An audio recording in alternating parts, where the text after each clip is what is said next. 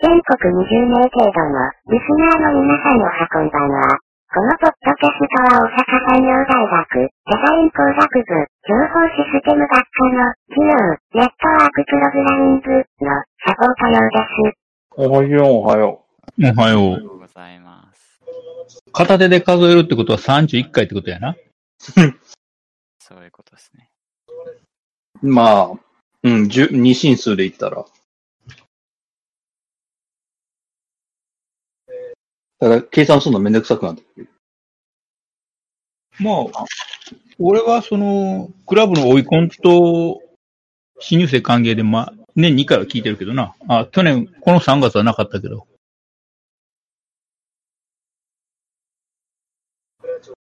まあ、ぶっちゃけた話、俺ら、入学の時ぐらいしか聞いたことないから、あ、そう年に片手そう年に片手って言ったけど、実は4年に片手やったっていう。 4年に2回か。入学と卒業と。そんくらいじゃないですかね。うん。まあ、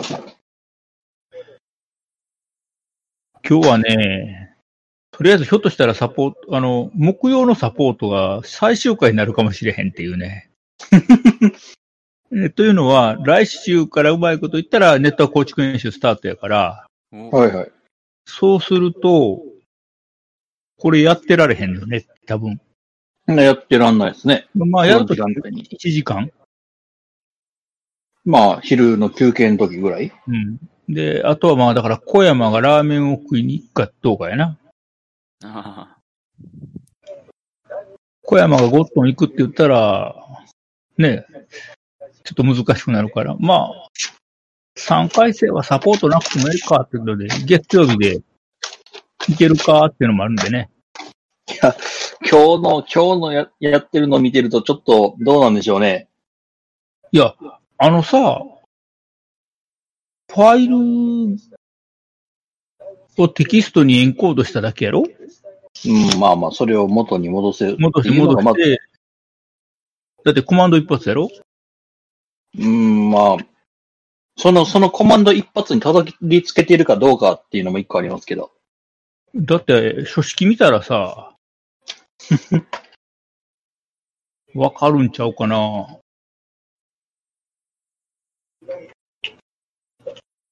今日20人ぐらい聞きに来てて、うん、で、返答返ってきたのが4人。うん。で、僕いろいろ、あの、洗濯物したり、その他もろもろやった後で見に行きましたけど、増えてる様子もなかったですし。うん、4人やったな。まああの4人が、あの、できたって言うんで、あ、じゃあもう僕私、返答する必要ないかなって思ったんで、そのまんま、スルーで通ってんのか、本当に4人以外全員全滅してしまったのか。どっちやろうね。うん。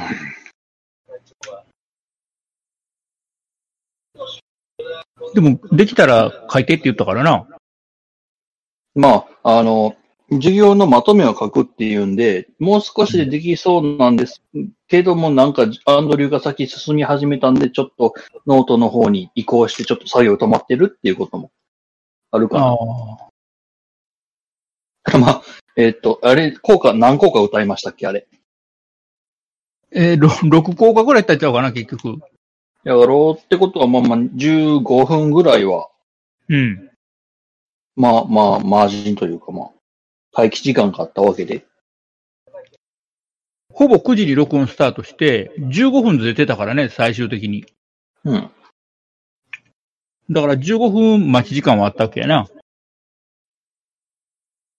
じゃあまあ、あ、どうなんやろ。 うんあの、環境その他もろもろ Linux を用意できてませんって言うとね、ちょっと困っちゃうわけですよ。例えばスマホでしか今、ない、端末ないんでスマホで受けてるんですってなってきたら、まあ、うん。なんか iPhone で Windows 動くとかってなかったっけ ?Windows 90が動くとかっていうの。あったような気がしますけども、うん。もしそれをやるんであれば15分では確かに足りないなとは一瞬思いますが。いやいや、だから環境として使うのにな。あはいはいはい。まあ、どうなんでしょう。ねえ。一応今、えー、4人かなえー、どの、ど、どちらさんやったかなとりあえず、雄大君がいてるのを確認してるうん。まああの子ほっといてもなんとかなるやろと思ってたから、普通になんとかなってるか。あ、なんか消されてますんあの、中身、うん。なる。もうだって、授業終わったからね。うん。だって授業のプリントをその演習室に置きっぱなしにしてたら怒られるやろまあ、また、またやってって言われるかもしれん。また、また鍵忘れてって言われるかもしれん、俺の場合は。そうそう。とりあえず、なんか、うん、尾崎くんができてんのと、とあと、うん確かね、あの、僕のうろ覚えで、なんやどうも、この上に行ってる川鍋くんやっけか。うん。なんて読むんやろ。ねあとそうやった思ううん。あの、この子は第一チルドレンなんで、まあ、そこそこほっといても何とかなるかなと。あ、第一チルドレン。残ってる第一チルドレンやな。残ってるんで、あの、普通に、あの、僕らよりも、生半、普通に僕らよりも多分いろいろ知識は持ってる第一チルドレンです。うん、まあ、第一チルドレンね。あの、残る第一チルドレンと、消える第一チルドレンがおるから。俺は第一チルドレンになり損ないからな。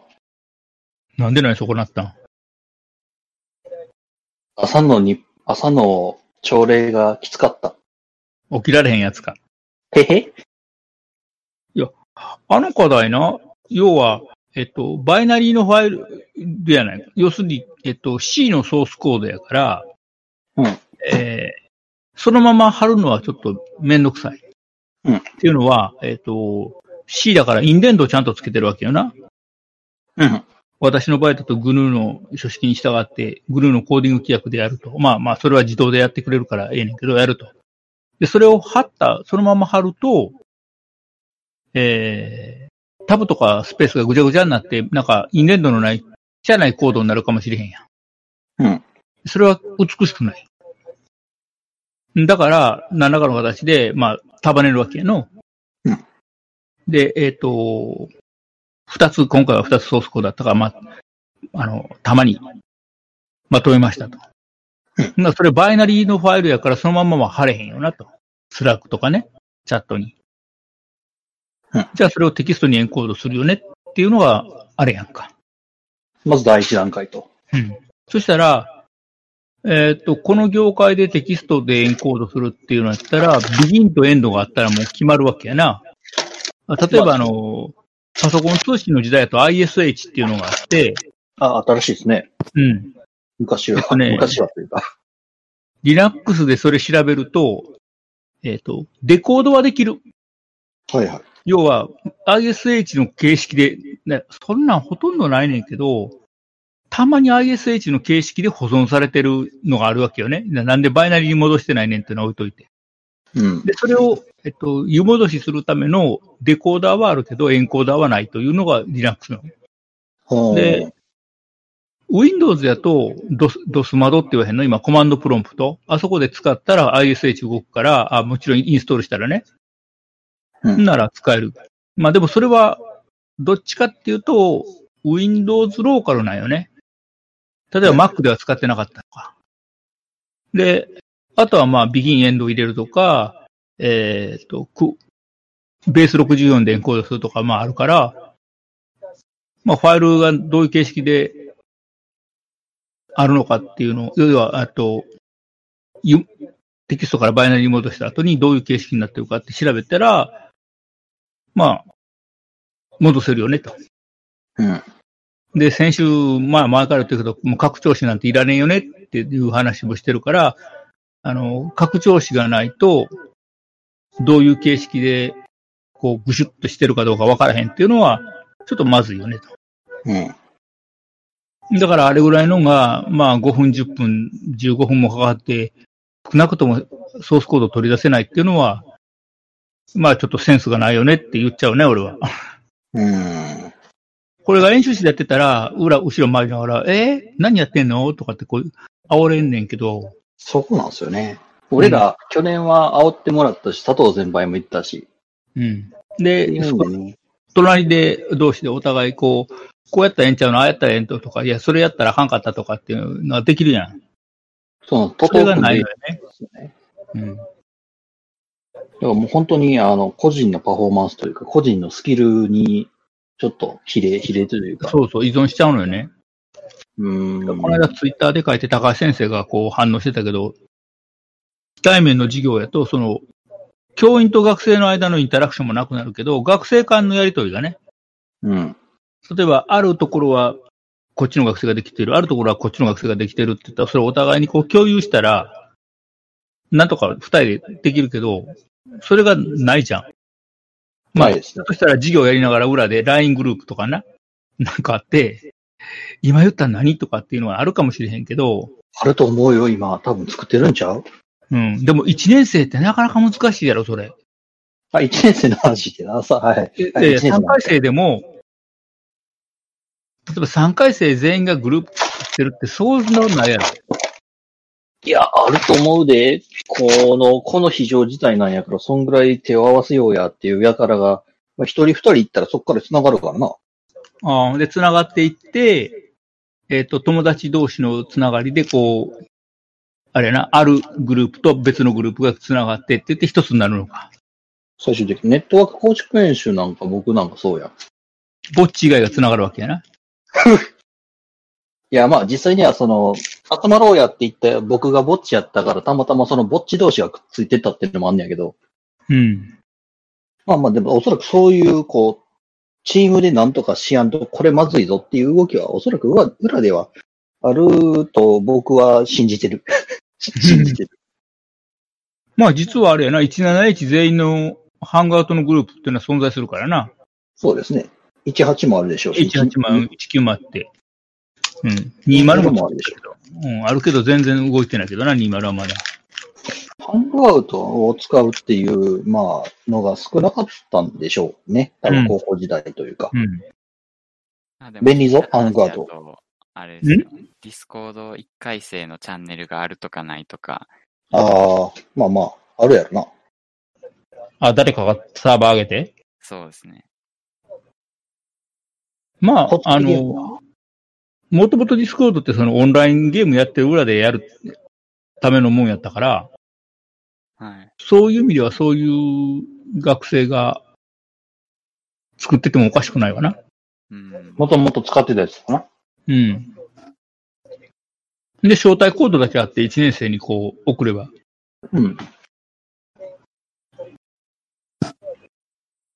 だって極論言ったら、201の001番から002番でずっとやって送っていけばいいわけやからな。うん。まあ、あの、ハングアウトで一括送信してもいいですし。うん。だから、あの、大学によっては、なんだっけ、えっと、学版の後ろにチェックデジットのアルファベット入ってるやつがあるのよ。うん。で、それがわからんかったら、ユーザーアンノーンなんねんな。うん。で、しかも、あの、201の001番にの後ろにつくアルファベットと、えー 19H の001番につくアルファベットは当然違うと。うん。で、しかも 201H の001番の後ろのアルファベットと、201L の001の後ろも違うと。うん。だからチェックデジットになってるから、まあなんか計算せなあかんわけよ。で、ハッシュやから、それ多分逆算は基本的には難しいわけやね。うんで、そういうのがついてるところもあるから、それやったらあかんけど、うちそれやってないからめんどくさいんで。ほうほまあ俺が最初にアカウント作るときにそこまでせんかったから、めんどくさいから。うん。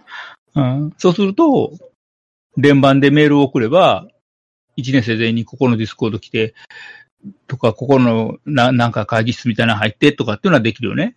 う。うん。っていうんで、まあ、今のうちにトトを組んでおいた方が。うん。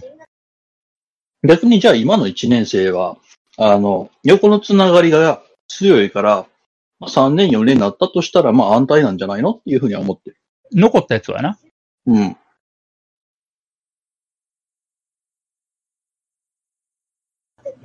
残ったやつは強いけど、ここでそういう波に乗れんかったやつは、やめていっちゃうんやろな。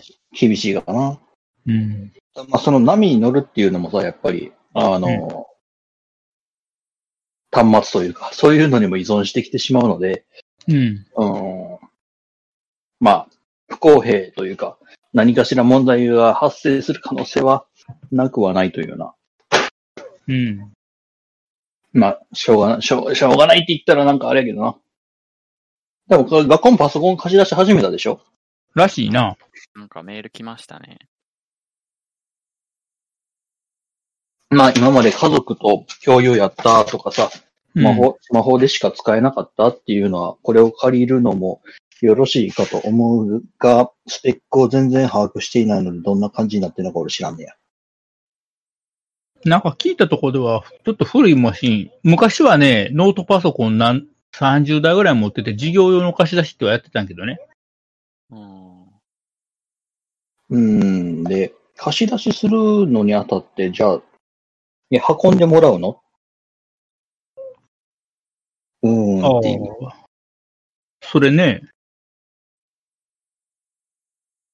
で、なんかオフィオフィスはね、い入れると渡すねって。はらしいですああ、はいはい。要は、大学で入れようと思ったら大学のライセンスなんねんけど、それは学生が使えへんライセンスやねん。うん。で、学生が使えるライセンスは、えーっと、オフィス365やから、それは学生がアカウント自分で作らなあかんねうーん。ん。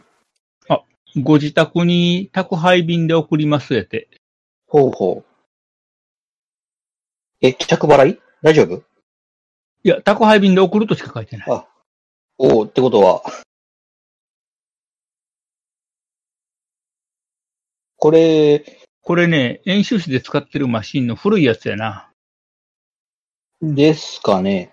うん、えっ、と、これね、多分、2016年製やから、16、17、19、20。今年リプレイスやから、今演習室に置い、あの、センターの演習室な。置いてあるやつの予備品。ああ、なるほど。うん。うん。こう、メーカー保証なし、ネット環境はご自分で、で、ご自身でセットアップか。うん。まあまあまあまあ。うん。で、えっと、ライセンスは、ただで使えるから、無料で使えるから、うん。で、ただまあこ、れの、どうすんねやろな必要な理由。これ何台あんねやろ予備機やかわからんないそんなに数ないと思うね。うん。わかんないっすし、基本ソフトが Windows 10 Pro なんですよね。うん。えーじゃあ私、Linux で遊びたいって子が言ってたとしたら、これどう、どうすんすかえーっと、ストレージが128あるから、あリアルの、ブートなりなんなり。デュアルブート、だから、あの、Linux の、おインストールディスクで上げて、ああ、あはい。れ何やったっけえっと、ディスクのパーティションいじるやつあるやろ ?G パートとか。あれでキュッとやって、だから32ギガぐらいを Windows に残して、残りを Linux で確保か。 Linux でどんどん使ってしまうとかっていうのが可能やな。言うんであれば、まあ、使えますね。まあ、返すときはど、返すときどうするんですかそういえば。さあ、どうすんのやろ。一回聞いてみようかな。これ、う Linux、Windows 消してもってもええのって言って聞いてみなあかんな。うん、まあ、消せるなら消した方が楽ではありますよね。うん。ごちゃごちゃせんで済みますし。うーん。まあ、壊した時の保証じゃないですけど、なんかこう、そういう、なんかあるんですかっていうのも聞きたいですし、まあ、聞けばいいか。聞こうか。うん。聞けばよいので、こんなものは。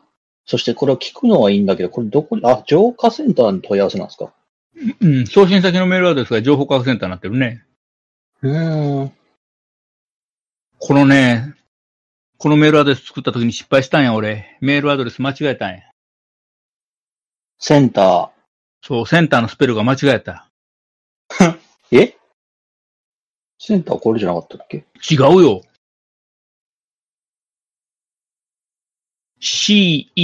c-e-n-t-r-e や。中央か、 これ。イギリスってことそう。これはアメリカなまりのスペルやねん。間違えた。えー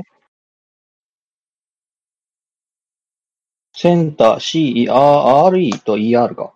うん。うわアメリカ名前のスペルやからね、本当は R にしたかった。ミスしてんや、これ。俺の痛恨のミスの一つや。学内ネットワークを設計した時の。おー。最近な、あの、ほら、えっと、本館5階の演習使えるやん。申請しあ、たら本。か、誤解、まあまあ、そういう話を聞く及んでおりますが。うん。ほんで、浄化センター行って、いや、最近大変ですよね、みたいな話をしてたんよ。あの、気象予報士の高木さんとかな。うんあとは、は主任とか。派遣のやついとかと喋ってて。ほんで、その後、見に行ったんよ、演習室を。ふらーっと入って、ふらーっと写真撮ってたんよ。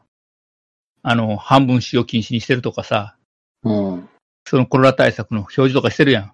はい。写真撮ってたらさ、あそこのあの管理アルバイトの SA の人がバーッと来て、すいません、何かご用ですか めっちゃ不審者扱いされたよ。まあ、初見か。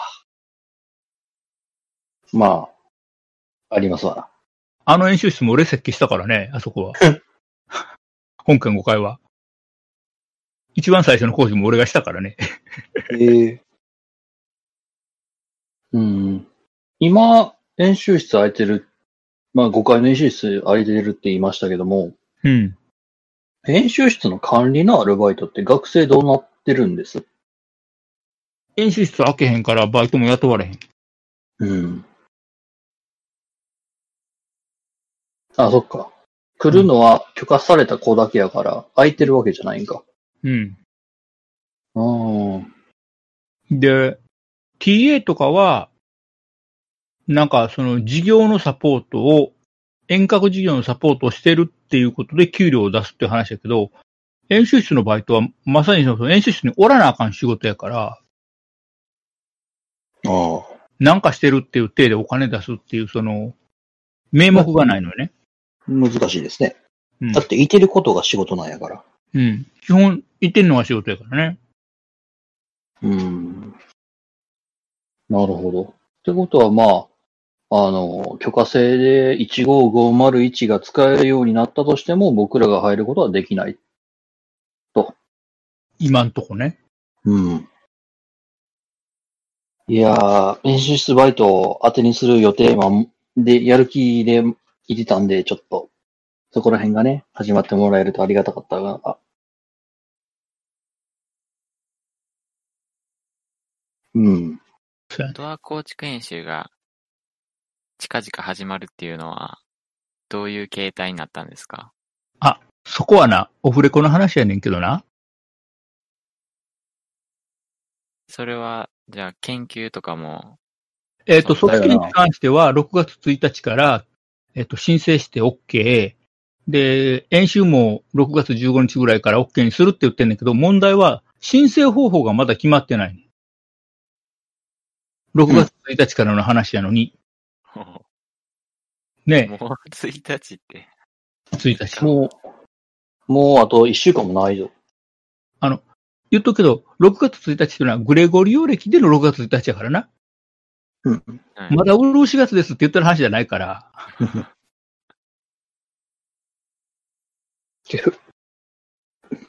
それね、またこのオフレコの話の時だけ録音止まってるっていうね。だからそこはポッドキャストではスポンと抜けてんね。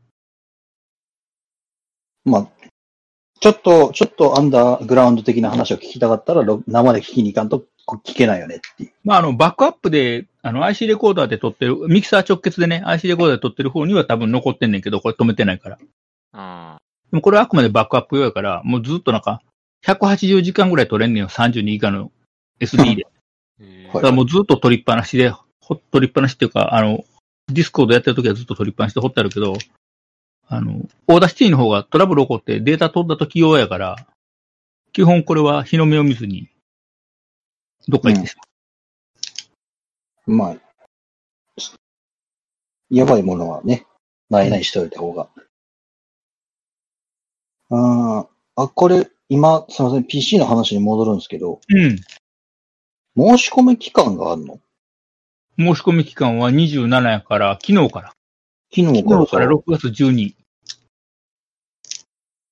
これ、これ突っ込み入れなあかんな。はい午後5時ってどこのタイムゾーンか書いてない。ああ、JST って書いてない。書いてない。書いてないし、書いてないしな、この、な、なぜここね、申し込み期間というものがなぜ存在するのっていう話になってくるんですけど。先着順じゃないからやろ。え抽選ああ、数決まってるからが。だって、数は何台あるかここ書いてないけど、数が決まってるから、おそらく、応募多数の場合は抽選なんやろ。その抽選の締め切りが12の5か。うん。はあ、ってことは、それつまり12の5以降じゃないと、発送されへんってことやな。ってことですよね。うん。いや、授業始まってますけど。いや、授業はもう7月はい27から始まってるよ。始まってますね。うん。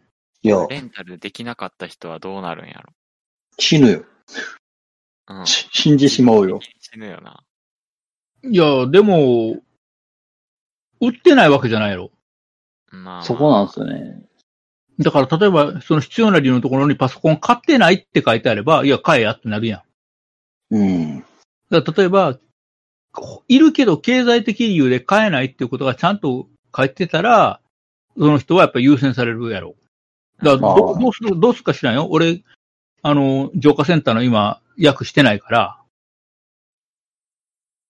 うんう。ん、まあ、アルバイトが減って、で、収入がちょっと減ったんで、学費の方に回さないといけないんです。そのため、えー教材であったり、こういった PC、えー学業に必要なものを、えー揃えるための、えーお金がちょっと足りないのでっていう話か。やったら、まだかあ、ら優、先さパれソるコかンもをしれない買ってないっていうんやったら買えやけど、パソコンが今までなかった。で、買うにしても、その費用が工面できへんと。で、その費用が工面できへんとは書けるから、うん。じゃあなんで工面できへんのかっていう、何らかのもんは書いといた方がええんやろな。まあ、そうですね。うん。例えば、そいやの、うん親からの仕送りなくて、全部、あの、自分でやってると。で、アルバイトが、えっと、今までやったら月込んだけやったけど、まあ、飲食業なんで、これがなくなったとか、いうのを具体的に書いてあった方が、当たる確率上がるのかもしれへんし、うん。まあ、一定の基準満たしたやつは何も考えずにガラガラポンで抽選するのかもしれへんし、そこのやり方が分からへん。うん。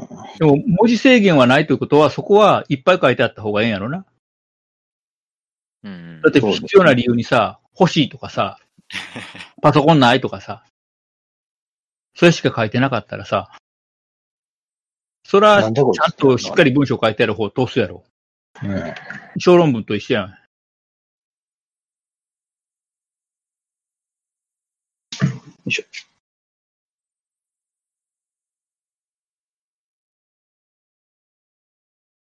うん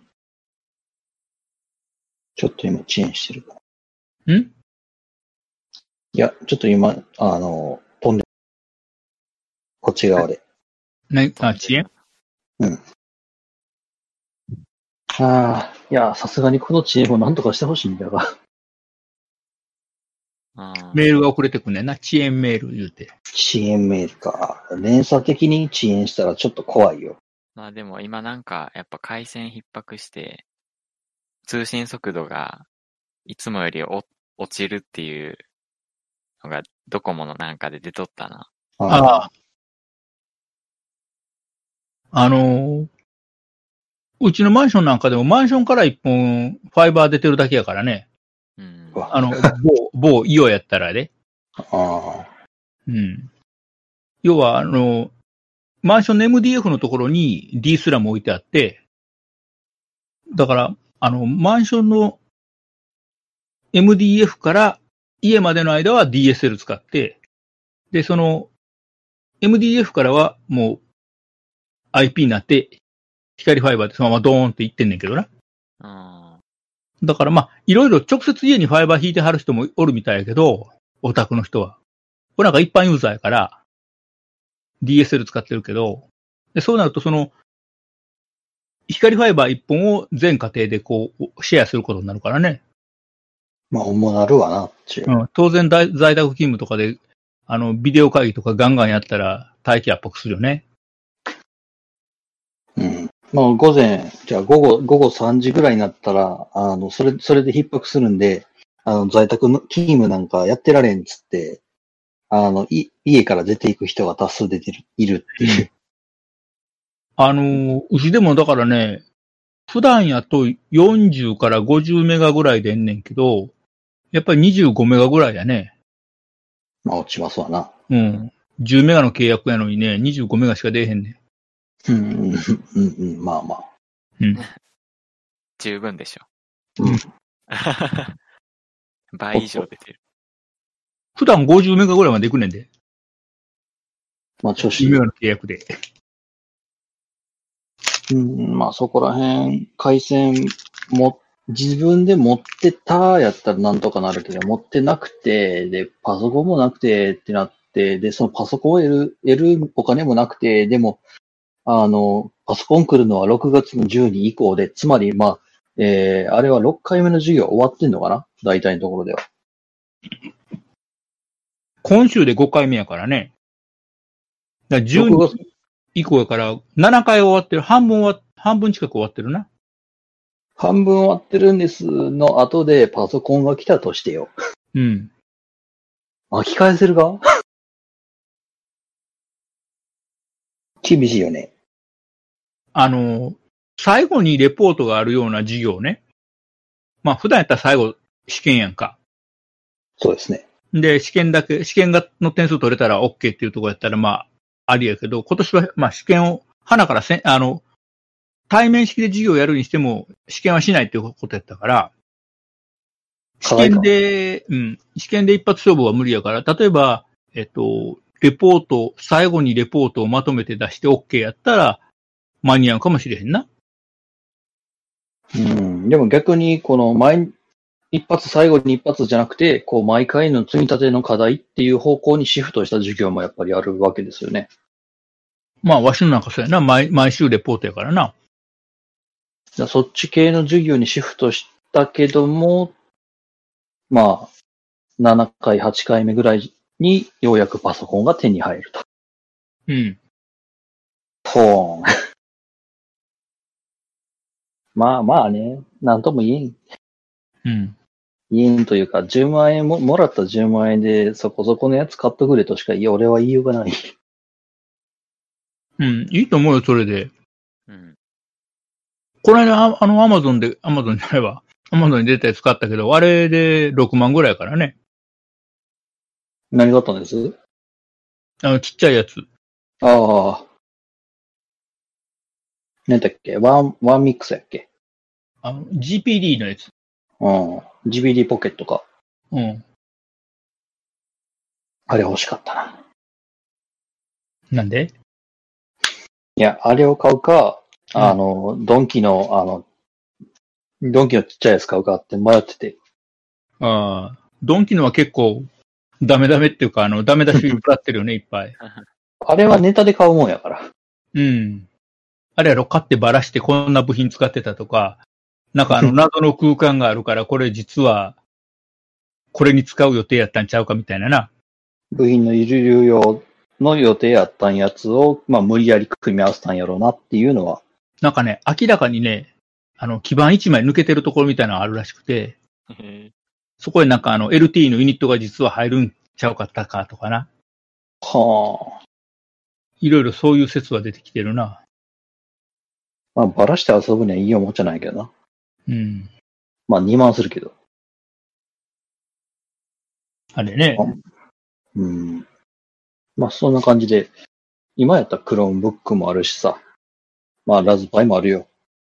で、クロームブックね、一つだけ問題なのは、えっ、と、シェルアカウントがないのよね。ああ、はいはい。だから、私のみたいにシェルでプログラム書くっていうのが、できへんな。うーん。まあ、でも、あれか。授業を受けるというところだけに考えたら、まあ、クローンブックでもなんとかならんよ。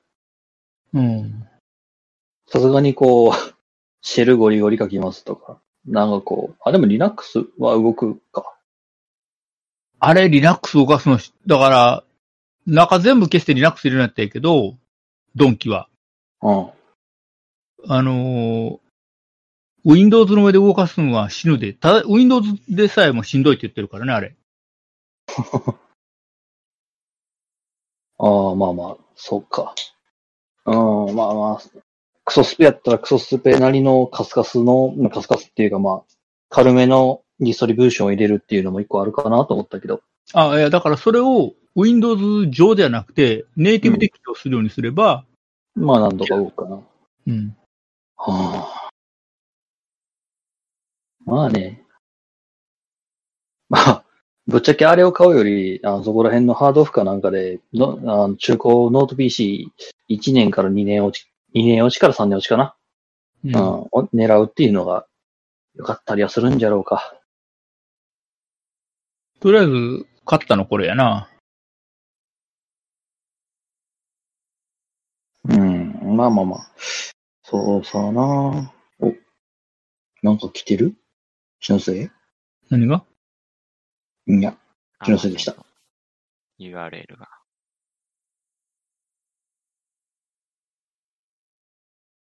これね、一番謎でいらんのがね、日本語キーボードトップシールっていうのがあって、おうこれ US 配列なの、基本的には。はいはい。うん。で、えっと、日本語配列にしたときに、どれを押したらいいかわからないのからってシールついてんねはすみません。ちょっと難しいです。はん。キキートップに貼るっていうね。え、え、来たな、 え、来たなっていうかまあ、まあまあ、そ、そうですか。 なるほど。もうこの変態配列を見れば確かにまあ、まあわからんでもないよ。まあ、俺の場合は、あの、US 配列にしてしまってるし、使うときはハッピーハッキーボードのあの、あれ、ハイブリッドで、あの、何やったっけ。Bluetooth で繋いでるから、おうはいはい。問題はないんだけどね。これは、あれか。あの、ぐるって一周しないタイプのやつですかね。あ、しない。しないですか。うん。一周するやつ高い。へえ。一周したら、あれなんですよ。一周したらもう逆にこう、ハッピーハッキングがすごく使いやすくなるんですけど。いや、でもこれ立てて手前にハッピーハッキング置いたら OK やからな。でもこの画面の小ささやったら僕、もう少しでも画面を自分の手元の近くに置きたいですね。いや。あ、また俺の回線死んでるな。あら。あ、死んでた。生き返った。なんとかしたい。うーん、まあなあ、どうにもならん。どうにも、どうにもならんねんな。だって一年後俺ここ住んでねえから契約したら無駄にしかなんねえんだもん。ほんまに住んでないの ?1 年後。わあ、ううううううううういや住んでないといいな。いや、だって、就職先の関係でそこおった方がええ場合もあるやん。そこは、そこは F ネッツに入ったから僕は横浜にいるんだ。 僕は来年 F ネッツに入ってるから僕は横浜にいるんだ。多分。出るといいな。いつやっけ ?1 日やっけ1日、あの、この今使ってる SIM の契約が、あの、月で100、100ギガなんよ。おううんうんで、今、今が130ぐらいかな。もうカスカスなんよ。もう過ぎてるから。おうえ、そんな使ってんのうん、まあ、あの、常に YouTube と何かしらをを垂れ流しながらの、ポッドキャスト聞きながらの、あの、でも、まあ、テザリングもやりながらのなんで、ちょっとそんぐらい食ってるんですよね。で、その、のち、まあ、言ってしまったら、ちょっと回線重くなってる中で、面接をするって結構リスクやなと思ったんで、6月1日に、まあ、つまり月のリセットかかった後に回したっていうのがある。なるほど。うん。ただですね、うん。あの、まあ、まあ、昨日、昨日かな一昨日か、アンドリューには話したんですけど、あの、まあ、某調味料の会社のテクノロジーのところからちょっとお声がかかってるのが、あれどういうことなんかなって思いながら。まあ、ええんちゃうの。いや、絶対さ、あれ、名前とかそこら辺の情報入力したら自動的にバンされるような何かしらがああるんじゃないかなそこはなんとも用意はな。ので、まあ、ある意味これネタにできるなと思ってちょっと突っ込んできます。なるほど。うんあ、の、一応、えっと、日本語キーボードシールという謎のやつは、スラックの方に投げてみた。ほう。なぜやな何を意図してこれを作ったんだろだから、日本語配列のキーボード作るの高いから、シールでごまかすんやろう。ああ、はいはいはい。うん。ごまかしてるかこれ。でもな、シール貼ってそれタイピングしてたら剥げてくんのよね、シールが。ですよね。だから、素直に US 配列で使うのが一番やと思うけどな。うーん。まあまあ。いつも US 配列にして、で、Google 日本語、何やったっけ入力か。うん。あいつの設定は、えっ、と、シフトスペース。シフトスペースで、えっ、と、日本語入力オンオフになるようにしてる。へえ。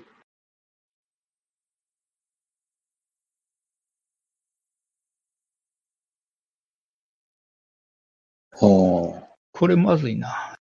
あ ABC、いや、ABC マートから来るやつが、後でフィルター書こう。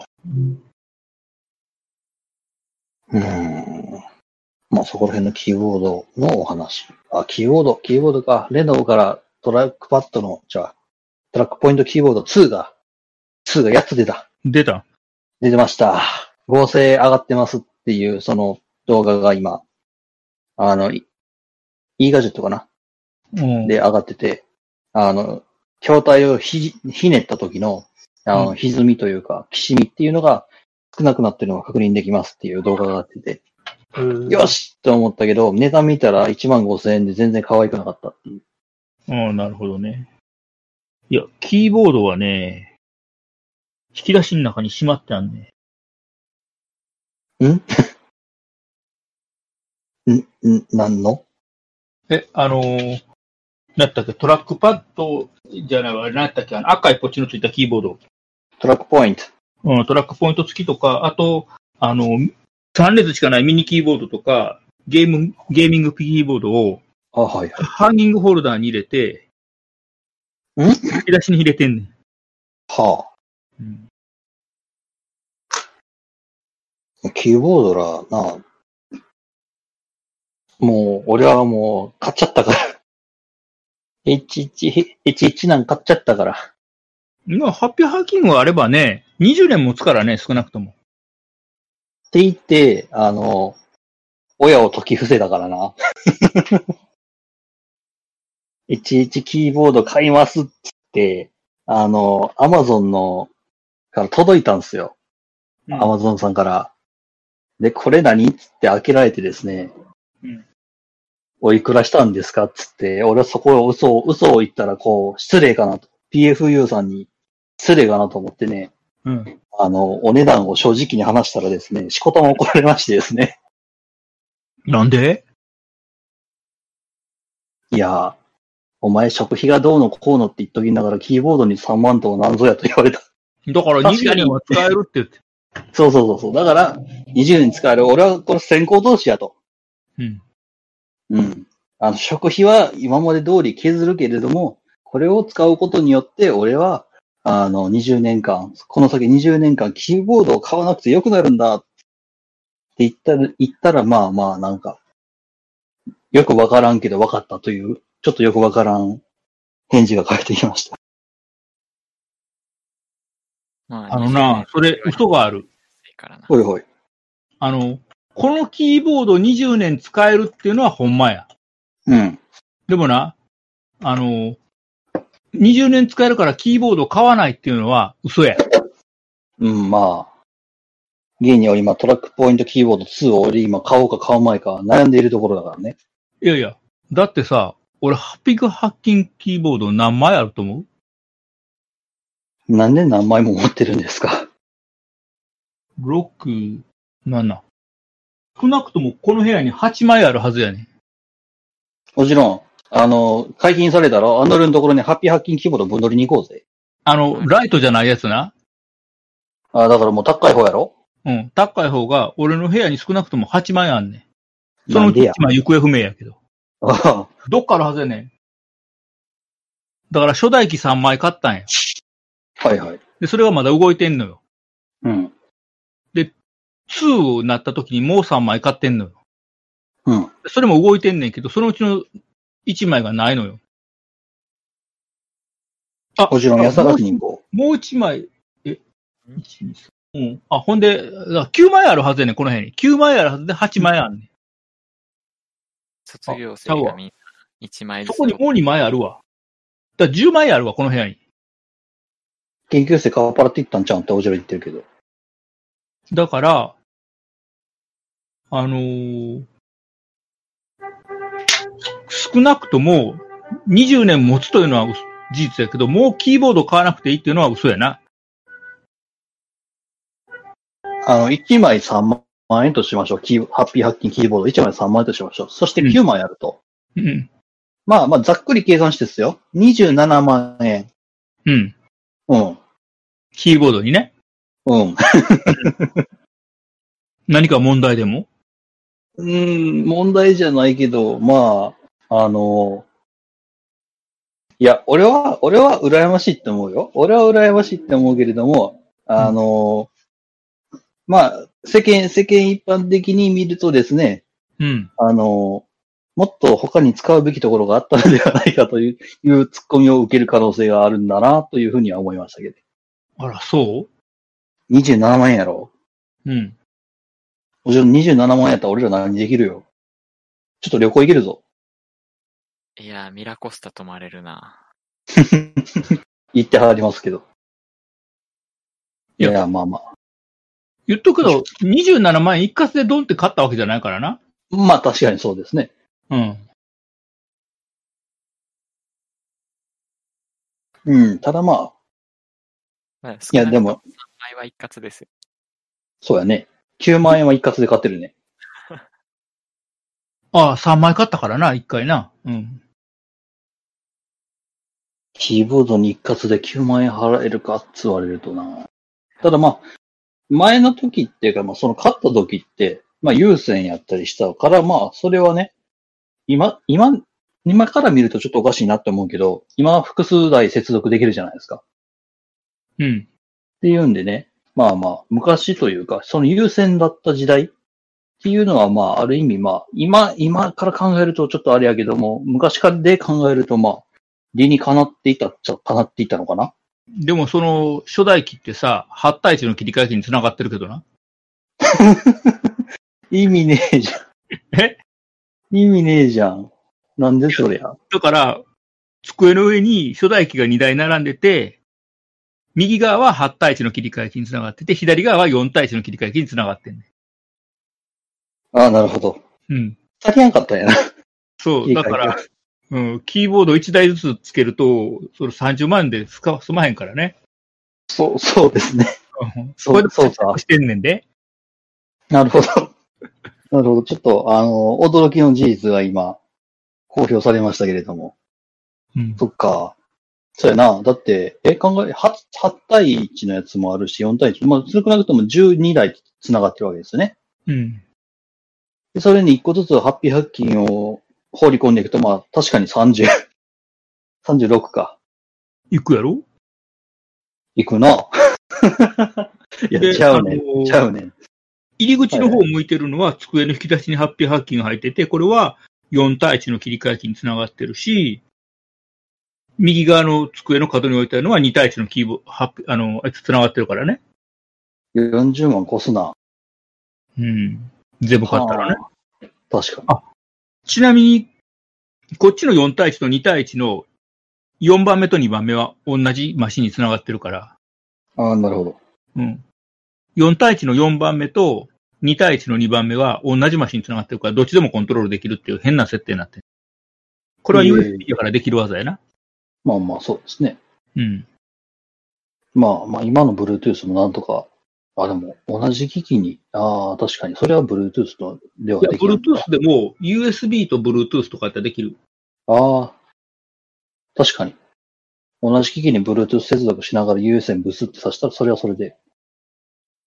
あやとる意味あるのかいや、マウスだって、えれで、Windows やったら256個まで繋がんねんで。えマウスが。うん。で、 200マウス256個つないで、全部を一つのマウスとして、うあの、要するに、どのマウスを動かしても、えー、OK っていう使い方もできるし、マウスカーソルを256個出して、1対1でコントロールするのもできんね使い道あるかなん。もう俺の知り合いは、あの、マウスカーソル256個出て、1対1でコントロールできるプログラム書いてた。で、あの、ハブを多段接続して、ああ。あの、8ポートハブをつないで、えーさらに 8, 8ポートさ、ハブの先に8ポートハブつけたら64個つなげるやろま、まあ、一応。うん。で、その先にさらに8ポートハブをつけたら256になるやろまあまあ、そうですね、理論上そは。こにマウス256個つないだら、マウスが256個出て、1対1で全部コントロールできるっていうのをやってた。想像がつかんな。もう、そこまで行くとちょっと想像がつかんうない。ん。あのね、ドルマウス動かすとドルマウスカーソルが動くかがね、わからへん。でしょうね。なんかこう、ネズミが群がってるように見えるでしょうね。うん。はあ、まあまあ、な何をもってそういう使い方をするのかというか、逆に使いづらくないかっていうところは、まあ、さて、さておいてだけど。だから、プログラミング能力と使用実、あのーあれやんか、検証するのに作ったってやつだよね。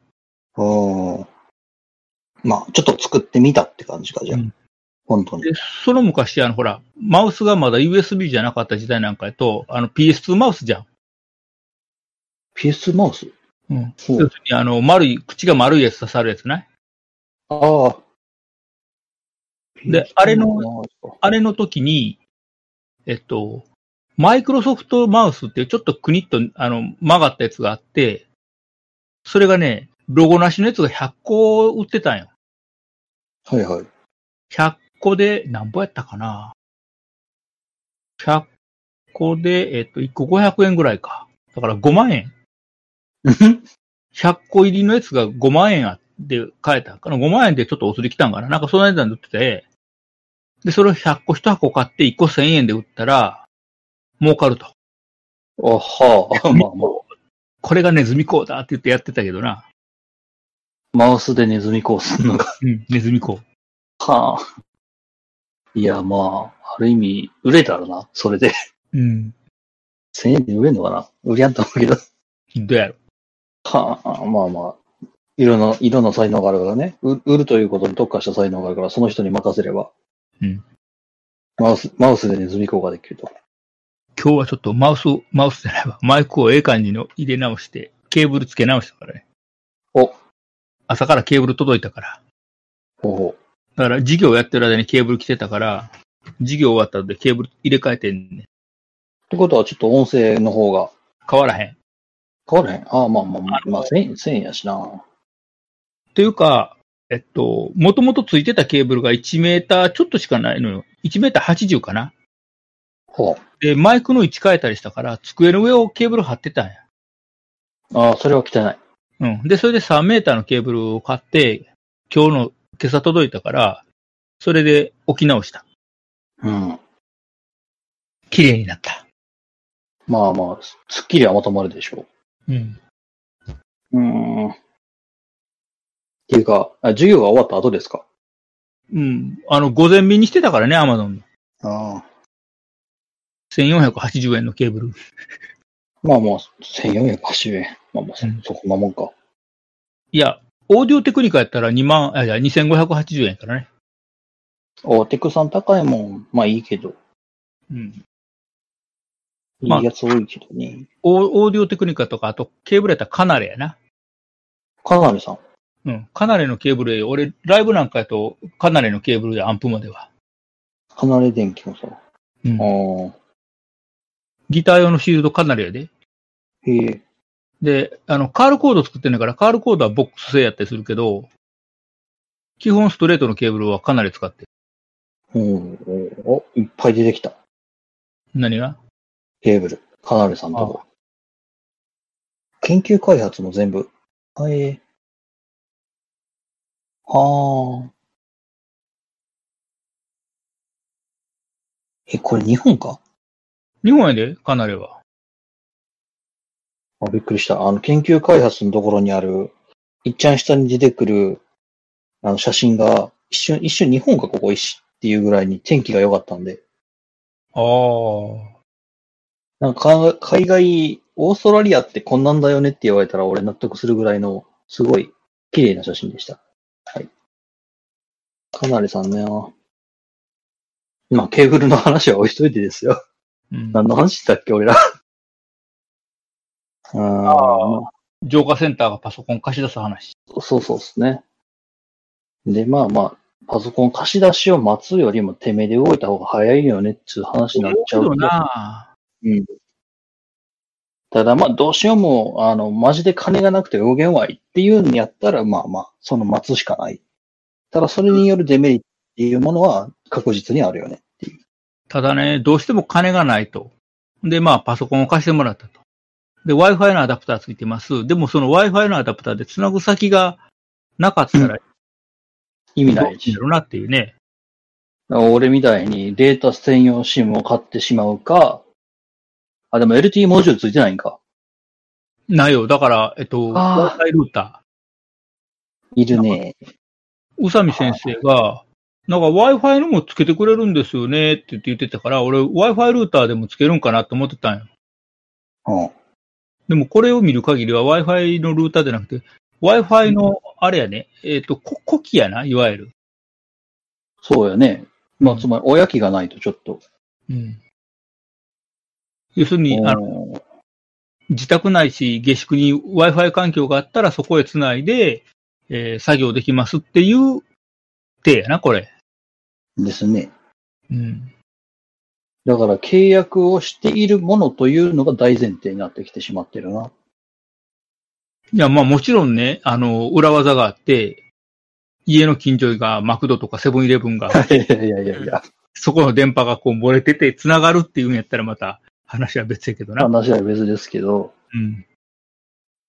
それは、大丈夫なんか。いや、ただな、セブンイレブンとか、あの、うんコンビニエンスストアの Wi-Fi とかだと、あそこに繋がらへんねん。例えば、Android のアップス、え、Google プレイストアか。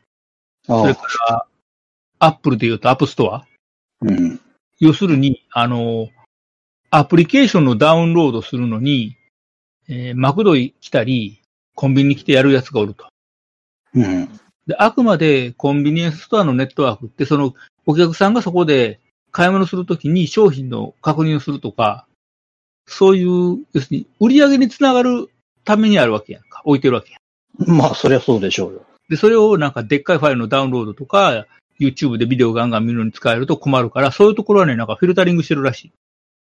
うん、まあまあ、そりゃそうでしょう。その事前事業でやってるわけじゃなし。ということは、MS オフィスのインストールも無理かもしれんな。ああなあ、そういうことか。うん。だから、普段のメールのやり取りぐらいやったらいけるけど、 あ逆に俺の初期の授業みたいに YouTube のビデオをポンポンって出して、はい、見といてって言ったら、見えへんかもしれん。うーん。どうだかな。そうやな。三上先生 Wi-Fi って言ってたけど、Wi-Fi アダプターやから、これあれやな。ネットワークは自分で用意せえやな。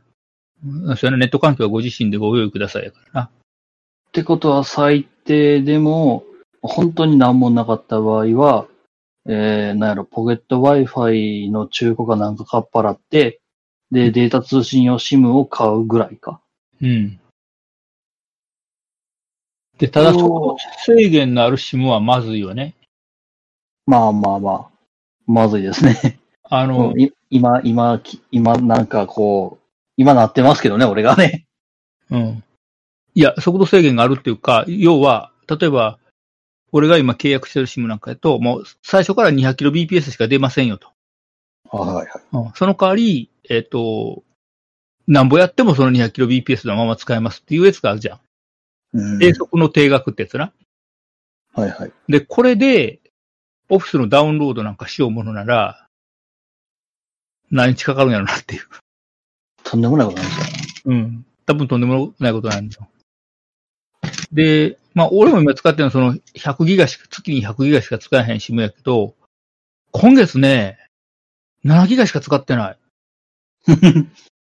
はい。まあまあ、そりゃあ、環境が整っているなら。いや、普段やとね、頑張って35から50ギガぐらいは使うのよ、月に。はい。頑張って使うもんかって話を置いといて。で、それが、あの、ほら、会議、会議がないのよね。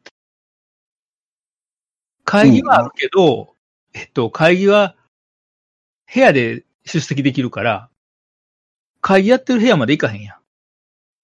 そうですね。であ、会議なるほど。部屋まで行ったら、そこで、例えばエバーノートなりをガンガンアクセスするけど、その時は自分の Wi-Fi ルーターでもやるから、その時使うじゃん回線そうを。ですね。それが一切ないから、7ギガぐらいしかいかへんねん、月に、今月。ま、まだ7ギガやな。ああ、じゃあ、普通にスリムになっちゃった。うんデータのそこら辺が。そう。はあ。そういうこともあんのか。しかも何が笑えるかって言って、この SIM って、買った1ヶ月、えっと、契約した月は無料なのよね。そうですね。僕の買ったやつもそうでした。だから6月、え、じゃ5月の頭に Amazon で買ったから、6月から来年の5月までが契約期間で、この5月分はおまけやねんな。うん。で、去年買った SIM のおまけの5月分が残ってるわけやねんな。はいはいはでおまけ期間を重ねてるわけやねん。切れたらまずいから。い。うん。そうすると、あの、来月から正式に動くはずの100メガの SIM の100メガ分と、去年買った最後の1ヶ月分の100メガと両方残ってるわけよ。 200メガ。 200メガあんねん、今月。無駄。で、その、残ってる方の、要するに今月の末で切れる SIM を新しく買ったアクオスに入れて、Wi-Fi オフにして、あの、全部ダウンロードから全部やったのよ。そっちで。はいでそっちはね、まあまあ頑張って使ったね、30ギガぐらいは。まあまあ、いろんなもんダウンロードするなり、なんなり、同期するなりで。うん。あのー SD カードに30ギガぐらいのデータを落として、同期するのに落としたから、要はあの、キャッシュとしてね、 バッファーとして、バッファーが30ギガもあんのかって言っといて。うでんそっちはだから頑張って最後使ってんけど、それでも30ぐらいかな、使ったの。であと3日4日あんねんけど、その SIM 今ね、ポケットに入れたまま置いてね、 使うとこないから。壊れないか心配ではありますが。で、うんでその SIM をエクスペリアに入れたらたまたま SIM ロックかかってて、おいってなったんよ。ああ、それが前回のやつね。そうそうそう。うん。だからまあ、えー僕も、アンドリューも100ギガの SIM 買ってますけども、まあ、あ授業を受けるだけで考えたら、まあ、月50でもギリギリなんとかなるかなっていうところやから、あれ、100メガ、いや100ギガで3000円ぐらいやろ、月。月3000円ですね。うん。それ考えたら、キャリアの SIM 契約するより安いよね。うんまあ、一応データ SIM 兼キャリア外ではありますが、うん。だから、例えばあの SIM 買って3000円で買うやんか。はいはい。で、えっと、データしか使われへんから、えっと、今楽天に買収された昔のフュージョン IP のスマート IP 本契約するやん。はい。まあ、このスマート IP は、えっと、着信は一切料金かからへんから、へえ。発信せんかったらかからへんやんか。うん。ほんなら、電話は受けれるやん。そういう使い方があるのか。うん。ほんであー、普段はスカイプなり、ハングアウトなり、LINE なりの、あと、バイパーもあるし、えっ、と、グローブ IP もあるし、Google ボイスもあるし、そういうの IP 系の電話使ってたら、通話しちゃって一切金かからへんやん。そしたら月3000円で運用できる。うん。うんめっちゃお得や。って考えると、まあ、ネットワーク持ってない子はそういう、まあ、安い SIM を買うっていうのも一個手かな。うん。どうしよう、僕買った SIM、スラックの方にじゃあ上げときますんで、あの、良ければ。と言っても、今多分一人しかね、聞いてくれてないんだよね。二確人か。聞いてる、二人。あ、二人聞いてる増えてるよ。増えてますかあーまあまあ、そういう、あのー、SIM があってね、そう安い SIM が、まあ安いって言ってもさ、あの、月3000円って言ったけど、 3000円で100ギガ使えた。実質は100、今おまけついてるから120ギガやけどな。うん。まあでもまあ、ぶっちゃけた話、それ12ヶ月分になるんで、払うときはね、4万円ぐらいなのよね。半年版もあるよ、あれ。あ、あるんですかうん、半年版ある。まあそういうのも探してみたらいいかなと思います。うん、まあもしもしそれ、その SIM があったら多分3000円ぐらいで、あの、モバイル Wi-Fi ルーターの中古が買えるので、まあそれにプラス3000円なんかすると、あ、あれ、モバイル Wi-Fi ルーターセットってあったな。あった。ありましたね。 Q モバイルのやつが、中古品がついてくるってやつ。そうそうそう。まああんまり良くないっていう噂は聞くけどね。もうだいぶ前の機種やから。いや、それで、えっと、松本先生があの SIM を買ったんよ。え、あの、セット付きのいや、ないやつ。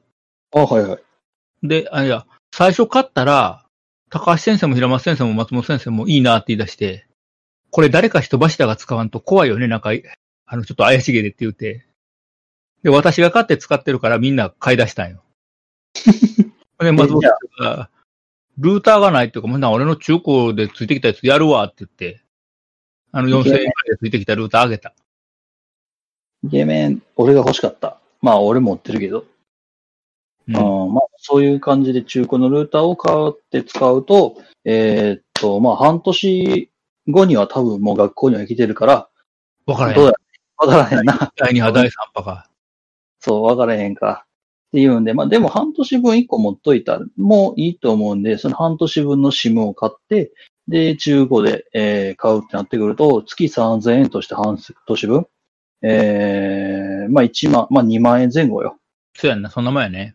うん。で、2万円前後にプラス3000円で2万3000円ぐらいでネットワーク回線は使えるようになります。だから、あの、YouTube 見まくるとか、なんかそういう無駄遣いせんかったら多分事業するのには問題なくいけると思うねんな。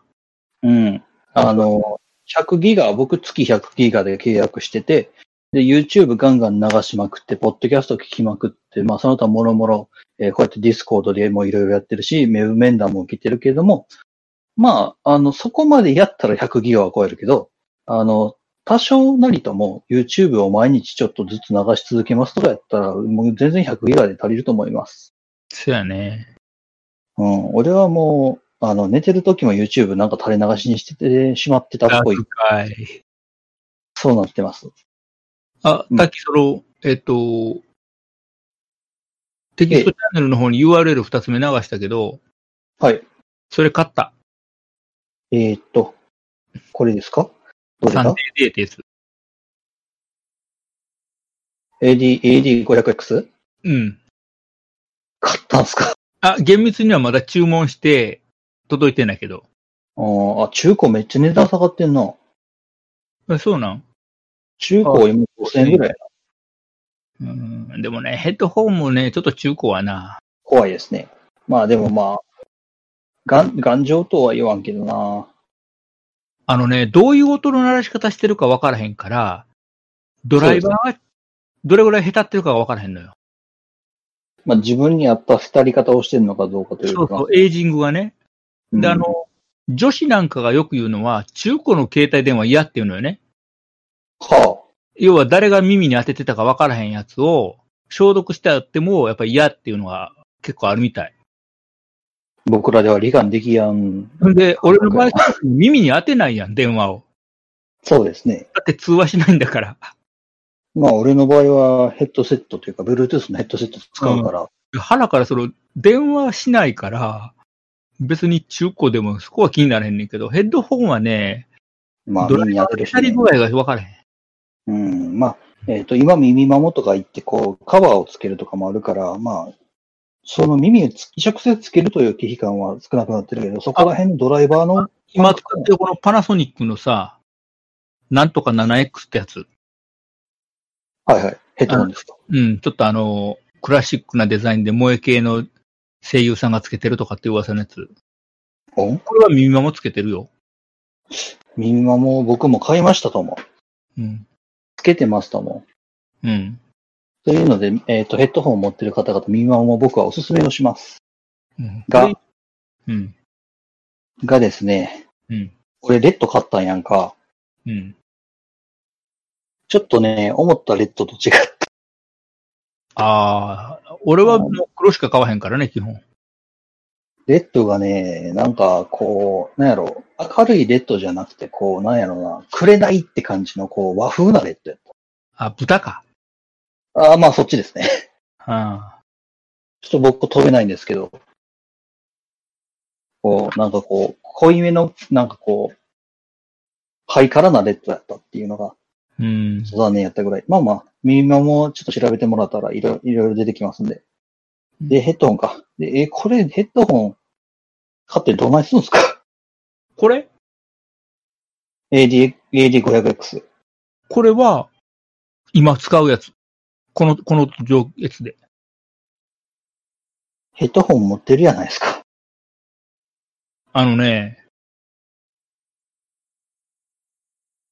これは、このパナソニックのやつとか、あとアーカーゲーのやつ、まあどっちも脱着式にしてるけど、それは音楽聴く用やねんな。モニターじゃないのよ。ああ、ああ、はいはいモはいニはタいーは用のヘッドホンが欲しいのよ。い。 なるほど。うん。理キュ解しましたー。ブヘッドホンもあるけど、オーディオテクニカの。で、こいつはマイクついてるから、もう、どっちかっていうと、このコンデンサーマイクに向かって喋る方がやりやすいから、これにしちゃったから、モニターはヘッドホン欲しいのよね。なるほど。で、で、白羽の矢が立ったのがこいつやったと。うん。で、AD500X ってこれ、あの、バンドの長さを調整するっていう発想がないじゃん。なんか羽みたいなやつがあって、とにかく耳に合うようにピッとこう、ドライバー当てると、良きに計らってくれるわけやかかるというか、押さえつけるというか。ん。うん。で、これはね、あの、お店で実際つけてみたけど結構良かった。ほうほうん。なので業者に発注した。う。なるほど。そうですよね。僕も、あの、モニター型が欲しくてですね。あの、僕使ってるヘッドホンが、白下工業っていう日本の、ああ、いいね、白下うね。ん白下さんのところの使ってるんやけども、ちょっとね、赤毛にちょっと浮気をしようかなと思って、赤毛の、えーいいよ。赤毛のモニターの、なんだっけな、K712 か。うん。にちょっと浮気をしようと思って、あの、支度をしに行ったら、あアーカゲーのバンドのし、なんかこう、締まり方ってなんかゴムかなんかでできてるらしいっていうの。うん。で、使ってるうちにそのゴムがビロビロに伸びて、結局、あの、頭にフィ自動フィットシステムが、 あの、かなりアナログで、自動フィットシステムの動力源というか、そのシステムが、あの、ゴムを使ってるんで、そのうちビロビロになって使えなくなるっていうのを聞いて、ああ。ちょっと、あの、残念ですが、お蔵入りになりました。多分、あの、今聞いてる、え、今この聞いてらっしゃる子は21、あ、21の子いてる。うん。珍しい。いや、まあ、ありがたい。3年生、実はね、3年生、ここのサポートトークというもの自体を、あの、この1年ポッキリで終わらせてしまうのか、それとも3年生の人に引き継いでもらうのかっていうところが、すごいちょっと今、ちょっとそこら辺気になってましてですね。ああ、来年来年というか、まあ、後期やな。その後期で新しい子入ってくるやん。うん。 3年生で。その子らも交えてやんのか、それとももう俺らの代だけでもうこれは完結するとしてやるのか。交えてやるつもりで。やるやるつもりであるのであれば、今のうちに3年生にそこら辺の機器というか機材を、まあ何かしら見繕うというか、なんかこう、ああればね、考えておいてほしいなと思う次第でございますのですよ。 ATH AD500X。L サイズ。ステルス装着可能やわ。 L サイズ。ああの、み耳まも。ああ、ステルス装着は、あの、見えへん、あの、パッと見分からへんから、黒いやつつけたら大丈夫やわ。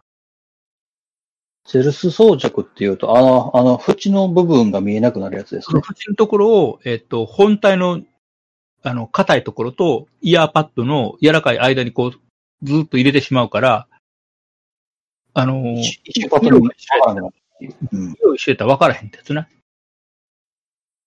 これ、レッドなんでがっつり見ちゃうっていう。うん。だから俺は黒にしてる、いつも。うん、まあまあ、そこら辺は個人の好みでござんす。というか、まあ、そういうところで3年生、今3年生、ポッドキャスト聞いてくれてんのか、それともディスコード聞いてくれてんのか。でも、こあれれあれやで、あの、うちの研究室に来るっていうの基本はね、まあまあね。あまあたの、あの、別枠で参加するってのおるかもしれへんけど。まあ、江川先輩みたいに、こう、大学院に行った人として、こう、アドバイスをいただきたいっていうんで、オファーをするっていうこともあるけれども、基本的には研究室にいてる子らでやる予定。うあらん。基本はねで、うん、ここの研究室に来るってことは、大体アンドリューの授業を受けてるものとすると。いうことかな それはまたまあ、別。そうやな。でも、うちの卒研生で、あの、コンピューターの仕組み取ってるやつおったけどね。それはまあ、まあまあまあ、単位が足りないというか。うん、でも4年まで残すかっていう気がするんだけどな、あの授業。うん。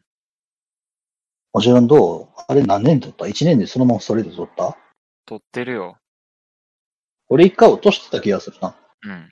俺覚えてんで、あの、タッキーの、なんか最後にもう一回、ああ、ああれか。。いただきますみたいなメッセージそ。うそうそう。来年、あの、シグニチャーが、俺確かね、7回、8回までシグニチャーついてなかったんよ。ああ。そうそうそう。で、ゼロやったんで、あの、まあ、来年も受けるっすわ、つんで、な来年なんか教科書変わるんやったら教えてくださいっていうお話をして、で、で、教科書変わらんぞっていう話やったんで、ああ、じゃあ普通に聞きますわっていう話をしてた。ただね、教科書変わりますかって聞いたけどね、俺教科書買ってねえんだ。そうそうそああ、ね、あの、普段やったら教科書なしでもなんとかなんねんけどね、今年はしんどいやろね。う。しんどいかな。あのさ、俺らの時って大体学校に行って、で、先生側がもう教託で、あのカメラで教材を写す、えー教科書なりなんなし、まあノートなりなんなりを写して、で、それを僕らがディスプレイで見るっていうのが、まあデフォだったじゃないですか。うん。っていうんでいらなかったっていう部分も多分にある。そうやな。うん。で、あの、なんかこう、教科書、俺買わんかったよっていう話をタキャストでやったんですよね。うん。で、それを、まあ、元に、こう、何人かでお箸の足を聞いたんですよ。うん。多分、教科書買わんかったらお前ぐらいちゃうって言われた。いや、あのね、毎年何人かはおるのはおるよ。いてんのかなうん、おる。うん。 2308円やった L サイズ。まあまあ、そんなもんでしょ。うん、明日の午前便で来る。買ったんかい。 買った。早っ。だってヘッドホンが来て、ヘッドホンを出した時にははめたいからもう即。ああ、でもあれってボロボロになったヘッドホンを目の前、なんかこう、リニューアルっぽくしますよっていうやつでしょそれもあるけど、その、花から守るってのもあるから、まあまあ、確かに。 うん。で、あの、ほら、新しい端末が、香港から送られてきて、蓋開けたら、まずは、ガラスフィルム貼ると一緒やん。まあまあ、ガラスフィルム貼って、その備え付けられてあった、あの、ほっといたらべっこ飴みたいに黄色くなるケースをはめるんでしょあははそれケースはめへん よ。大体は向こめない派やもん。う、あ、そうなんですかもう大体向こうから来るやつのスマホって、大体ケースそのままついてるから、そうやねん。なぜかついてる。まあ、あれ完璧に、そのケースつけることによって、まあ、一回負傷する、負傷じゃなくて保証するのを減らすっていうのもあるんでしょうね。なんやろね。だってケース買ってもらうお金と、あと、なんか保証かなんかで落とした時に保証してた時に画面割りましたの修理代とかって考えると、まあ、ケースつける方が安上がりなんかなって。ああ、保証よりはな。うん。うん。まあ、文句言われる数も減るしな、その場合。うん。ぐらいですかね。うん。まあそんな感じ。うん。ミニママの L、L サイズを買ったから。これでヘッドホンがいつ来ても大丈夫や。おじろんもまあ耳まま買ういいよ。耳まもいいぞ。おじろんは何やろ青かないろんな色あるんで。 めっちゃ俺、セールスされてる。するぞー。いや、あこのねれさ、対面でやってたらいいんやな。はいはい。あの、これはハッピーハッキングキーボードの話と一緒やねんけど、要はヘッドホンってインターフェースなわけじゃん。要するにキーボードっていうのは指が直接触るインターフェースなわけやんか。うん。で、コンピューターは古くなったり、ダメになったりして、捨てるけど、要するにキーボードわは、からなかったです。ごめんなさい。はいはい。キーボードはそのまま使うわけやん。要するに、あの、和田先生が言ったのは、馬が死んだら馬は捨てていくけど、蔵だけ担いで帰ってくるっていう話やんか、カーボーイのね。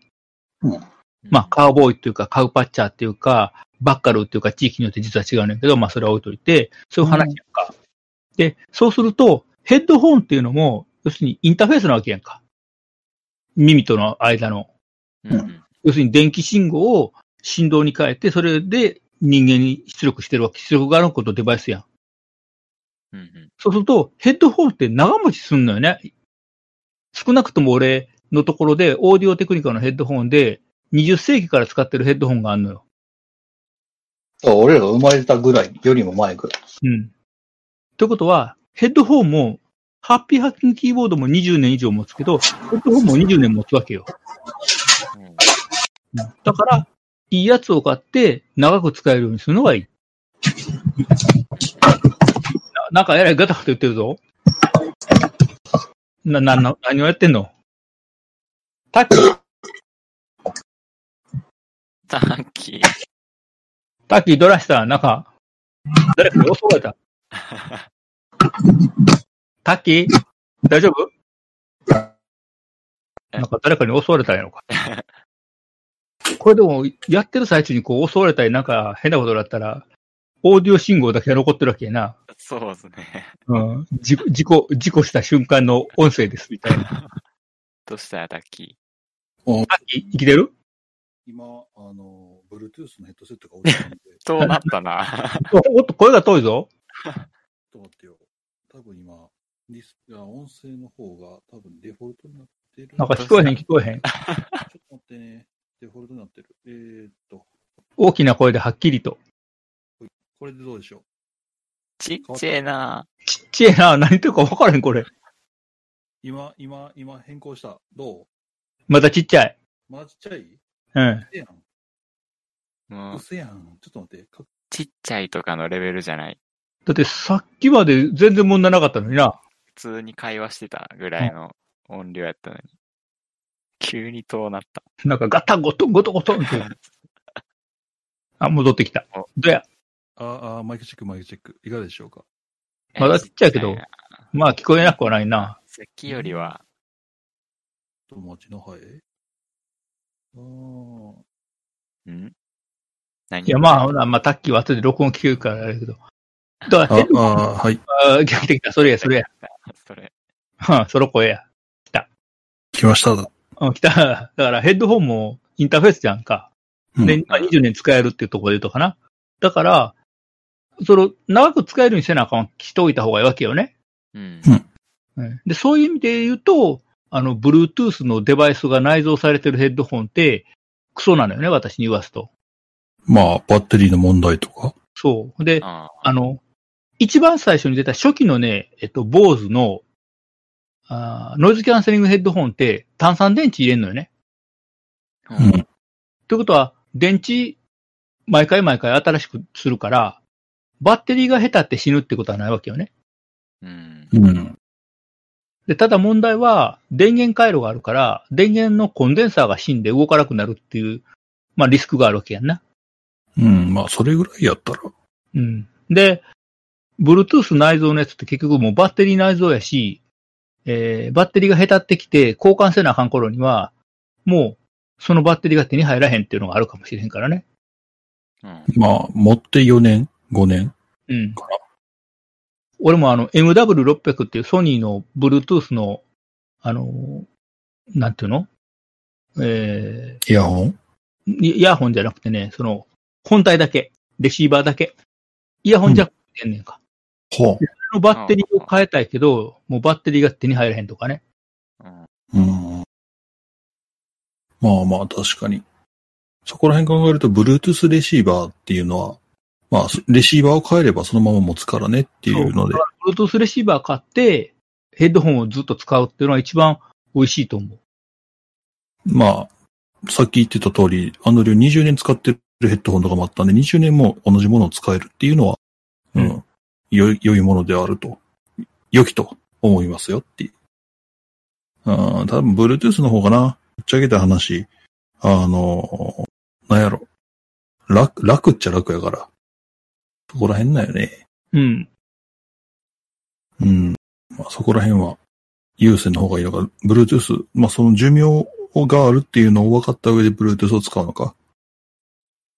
だから、あの、ケーブル脱着式にしてしまって、あるいは脱着式のヘッドホンを買って、で、えっ、と、要するにフレームのところに Bluetooth のレシーバーつけて、短い配線をピッと繋いでおくといけるし、今だからこのパナソニックのやつって、えっ、と、脱着式にした、改造してんのよね。うん。で、普段は短いケーブルで、えっ、と、左の耳の上あたりのか金属のところに Bluetooth のレシーバーつけてるけど、今何してるかっていうと、あの、5メーターで、片っぽの端が3.5パイ。で、う反対側の端が標準プラグ、4分の1インチっていうケーブルがあって、それ使って AG06 に直結してんのよね。うん。だからヘッドホン、はいはい。あの、モニターをそのまま、えっと、やるときに同じヘッドホン使って。うん。ただかだら、ブルー、うんこれを AD500 に変えたい。はあ。ああ。なるほど。今使ってるのは音楽聴くようにデザインされたヘッドホンやから、そっちを、まあ、あの、フラットな音音程で聴けるモニターに変えるとそうそう。いう話。なのであー AD500 を買っ注文しちゃったって。 9000円やからな、手を出そうと思えば、出せなくは、うん。なくはなくはないという。あの10万円がなかなか来えへんね。来ないね。おじの来たああの、申請書は来たわ。あ。でもあれオンラインで申請、オンラインで申請したやつが一番最初届くやろ。いや、しあれじゃない届くのは一緒じゃないの。一緒なんかなその、一応期日までに届け出をししていれば。いや、期日って8月なんぼやで。届かねえ。なあーんか多分、そうですね。申し込んだ人から順番うに。ん順。番あの、うち神戸市やけど、えっと、オンライン申請は5月1日スタートで、えっと、なんだったっけ。えー発送、発送は5月18から。うんで、締め切りが8月10何日やね。申請期限が。ほうほうほで、振り込みは5月の下旬スタートやね。う6月下旬。だから5月下旬スタートがそろそろやねんけど、いつ来るかな、6月入るかなっていう状況。でアンドリューはオンラインでやったんですかやったようん。あの、あれ、えっ、と、イコカの中身を確認するとか、エディをいじくるために、あの、パソリを買ってたのよ、ソニーの。うんうんで、それを使わなあかんから、だおそらくね、俺、まあ、まあ、どっかツイッターに以前書いたけど、まずは、えっと、Windows じゃないと動かない。ああ、なんかそんなこと言ったな。パソリみたいな IC カードリーダーを持ってないと使えない。うん。で、IE じゃないと動かない可能性がある。まあ、あの、Chrome でもいけてんいけるって書いてあったけどね。インターネットエクスプローラーじゃなくて Chrome か。うん。で、えーっと、あと、電子証明のパスワード忘れてる人がいっぱいおるやろって言ったらほんまにおったね。あいますね。うん。ほんで、しかもあれ、カードの期限が10年なのに、電子署名の、えー期限が5年というね、よくわからへん仕様やからね。うん。5年、5年か。うん。っていうことは、まあ、結局は5年で使い切り時というか、あ変えだないから5年経ったら、電子署名の更新をせなあかんねんね。役所に行って。それでまた人がね、で、こ初れ期に作った人は、慌てて作った人は、それで、みんな切れてんのよ。ねえ。で、俺はちょっと遅れて、まあ作っとこうか、ぐらいの感じで作ったから、えっと、来年の4月まで電子署名使えんねん。おーだからギリギリ問題なかったね、その子が。じゃあ、最初に使った人、作った人が損をしてるっていう。アーリーアダプターさんは、期限切れて、まあ、こんなもん使わへんやろと思ってたら、こんな時に使うことになったってい うね。まあ、システムってそういうのあるよね。設計した時と、使ってる時と、ほんまにいる時って違うっていうのが。まあ、誰もこんなことになって、こういう使い方をするとは考えはなかったろうけれどもなかったね。うん、っていうんで。ただまあ、でも、な10年期限つってんのに結局5年しか使えねえんだったらな。うん。それはそれでだから設計悪いよね。うん、うん、それはそれでいいと正思う。面5年にするか、カードそのものを5年にしとくべきやな。本来は。それでな、アンドロイドでもできるって書いてあったのよ。うんはほんで、やろうとしたら、えっと、専用のなんかアプリケーションが入ってないとあかんと。あ、うん。うん。ほんで、見に行ったら、うんあの、あなたのお持ちの端末には対応してませんって出てくるのよ。 で、対応してる端末見てたらうん、あの、キャリアモデルかつ、国内ブランド品。そうやな。少な。だ から、ハーウェイとか、えー、オッポとか、ああいうところの端末持ってる人は、キャリアモデルでも対応してないね。いやピクセルもダメなんじゃないですか。そう、ピクセルあかんかった。ソニーと、ソニーと、あだからあエのクスペリアとアローズと、えー、アクオスあー。他なんかあるギグのとか。あ、そうそう、その、あの、カシオとか、京セラ系な。うん。楽天ミニとかあれは入んのかなああ、それどうやったっけな。ほんで、そ、そもそも俺、アクオス買ったけど、これアクオス買ったら申請終わってからやからな。うん。あ、でも俺アクオスあるわ。うん。ほんで、えっ、と、クロームでやるときも、なんか、総務省かなんかが作った、えっと、アプリを入れなあかんね。クローム用のアプリか。拡張機能か。へえ。 ねそれは入れた。で、なんかね、あの、エラー出るけど無視してくださいみたいな、なんかほら、要するに、あるちゃん、あの、オレオレ認証を使うと、HTTPS でも、あの、おダメって出るときあるやん。あれとう一緒で、なんんかね、認証通ってないけども、そのまま進んでくださいっていうで、おい、宴会前はっていうの状態やったら、ちょっと、面白かった。完璧に世の中にはまだ出しちゃいけない状況でも出しちゃったというか出さざるを得なかった。うん。でもね、この電子署名って e-tax か、あの、確定申告とかの時の、で、あのやるときはこれ使ってるからね。うん。で、あれはなんか Mac でできへんってみんなブーブー言ってるけどね。うんうんまあ。まだ対応してなかったんだろうん。今回もだから Mac できへんのちゃうかったかな。iPhone はできんねんけど、iPhone もね、9、9やったか8やったかなんか以上やったかな。うう。ん。今日はイディアンやえ、だから俺みたいに、あの、4S やったらあかんねん。な。フォエスはさすがにど、どうだろう。ギリギリ最後まで生き残ってんのか。 4S まだ、4S と 3GS まだ動くで、うちのやつ。まあまあ、動くでしょうけど、どんぐらいバッテリーが持つのか見てみたいわですね。うん。あ、あと 5C も一応持ってる。 C。 5C。あの、ほら、5S が出た時に一緒に出た色がいろいろ選べるやつ、本体。ああそうなんだった。ー。ったよ安。いやつ。へえ。それは知らんかった。うん。うんうん。まあでもそんな申請にそんなめんどくさいことしてたらな、まあまあそりゃ、時間かかるって言われりゃよ。何が問題かっていうと、例えば俺が申請したやんか。ね。で、それ申請したのは総務省かどっかのサイトから神戸市に行くわけよ。申請書が。うん。なら、まず、えっと、あれだ。申請した人が、あれ世帯主が申請することになってるから、本当に世帯主かどうかを目視で確認すんねんな。目視でうん、だから、あの、要するに世帯主の台帳と照らし合わすわけやんか。ああ、はいはいはい、そそういうことか。で確認するわけな。で、次に、あの、同居人の名前が全部書いてあると。うんうん。で、その人が4月27日時点で本当に同居人やったかを目視で確認するわけやな。うん。で、申請書に振込先の銀行口座番号書いてあると。でそれが正しいかどうかは添付資料と目視で確認するわけやな。めんどくさ。だから、電子申請したからといって、速度は変わらない。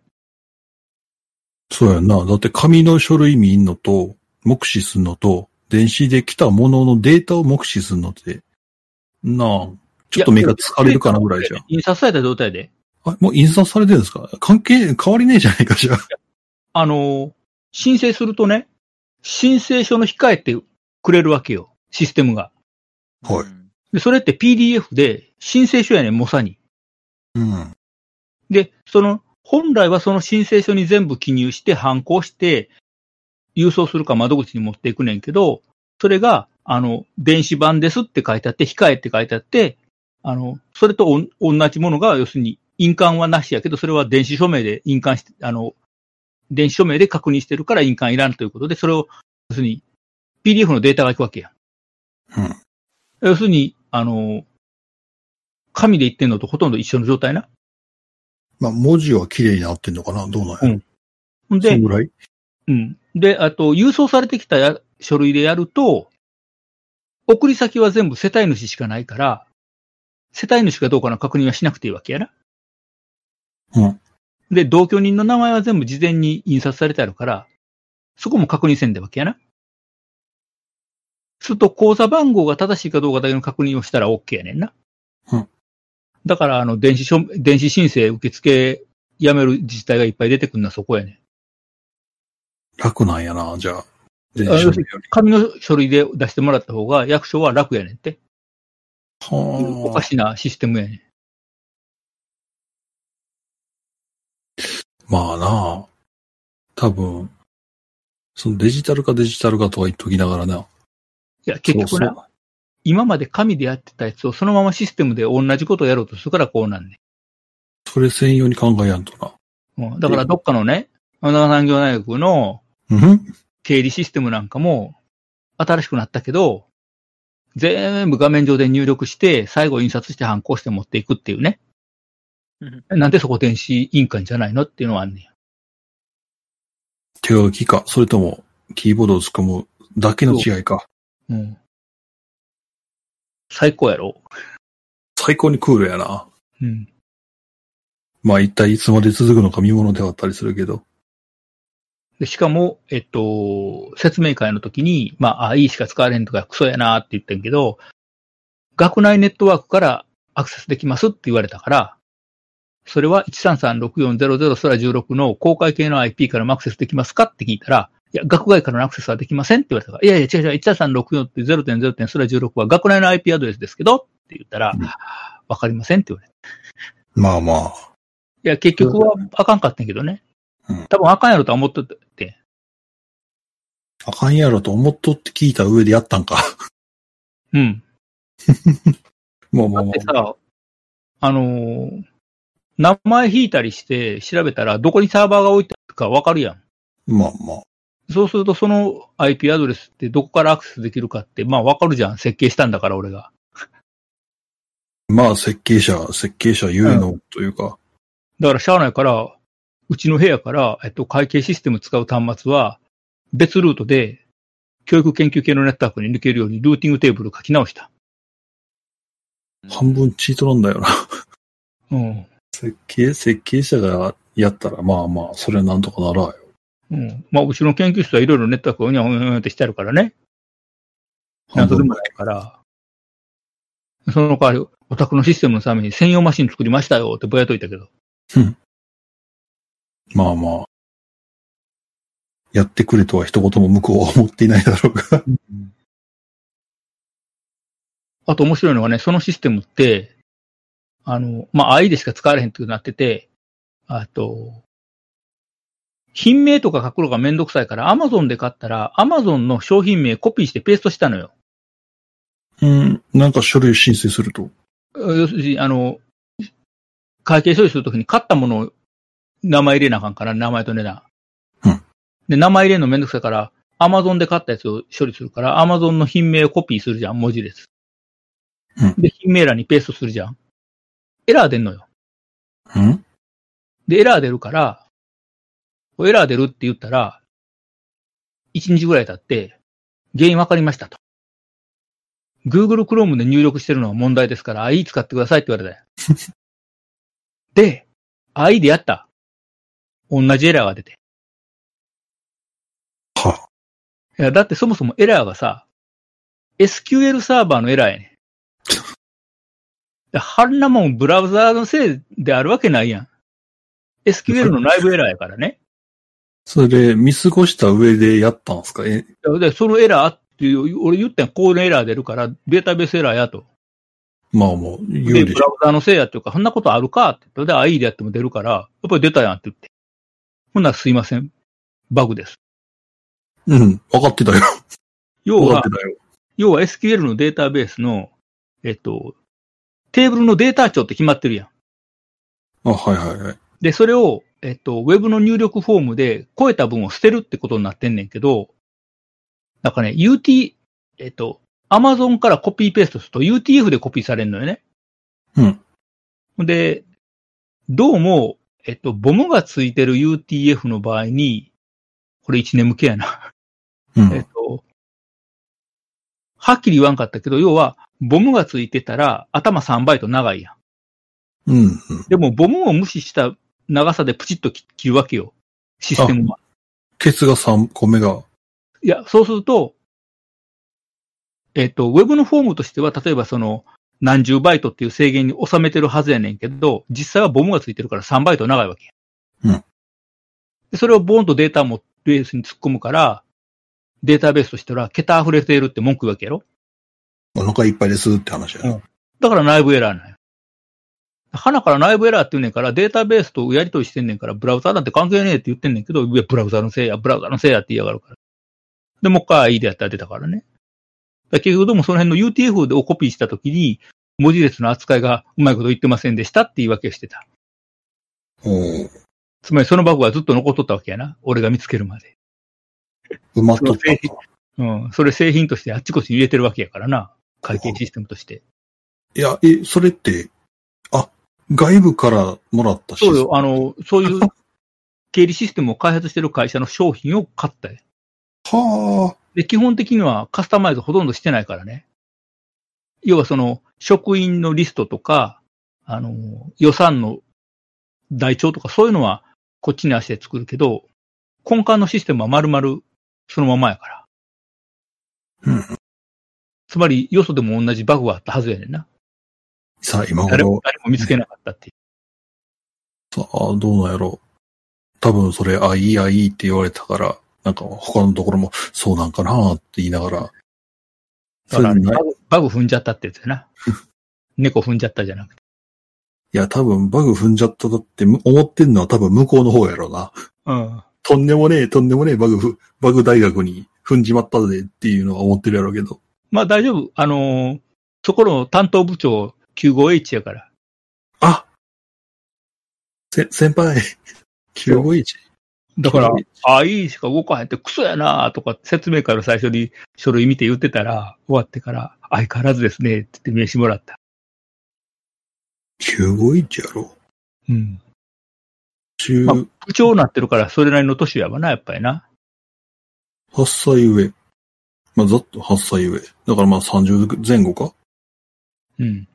はあーまあそこそこ中堅以上になってくるわな。え、95って8歳か8歳上やろえ、僕ら11、7やで、から、9、9、95? どう急いうご計算ですあ、か0 ?95 やで。 09やと思ってた。95か。ああ、なるほど。 95やで。そりゃ、そりゃ、もっともっと上ですがな。 22上やで。だからつまり40後半やで。 50、50いってないぐらいやね。そりゃまあ、中堅どころの話じゃないっすよ。 うん。もうもう上の方でございますわ。うん大変失礼いたしま した。あ、そうそう、おかしいな。俺95と俺09を間違ってた。いや、なんか、8歳、うん、8歳、おい どういう計算、どういう計算したのいや、9の部分だけを考えてたわ。引き算って難しいのよ、コンピュータ ーって。だってほら、2の歩数使えろ、普通引き算するときに。要するに、引き算難しいから、足し算にしてしまってんのよ、引き算を。うん。うん。だからね、引き算って間違えんねん。って言い訳にしとこ言い訳にしといて、その、小学生でも多分間違いやんぞっていうような今のミスはちょっとなかったことに。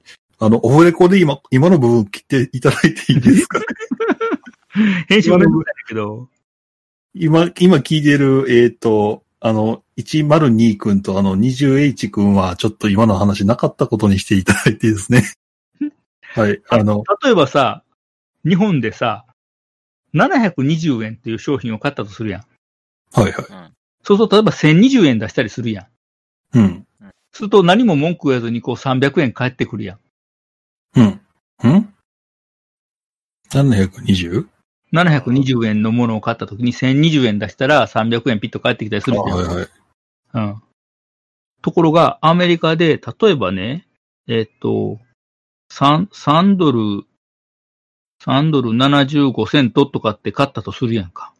うん。で、ちょっとこ、こう、細かいのがないから、えっと、5ドルと25とかって出したりするじゃうん。まあ、5そしたドらまルずね札というか。ん。うん。そしたらこの25をまず返されんねえん。はぁって言って。 YK ちゃんできん。そう。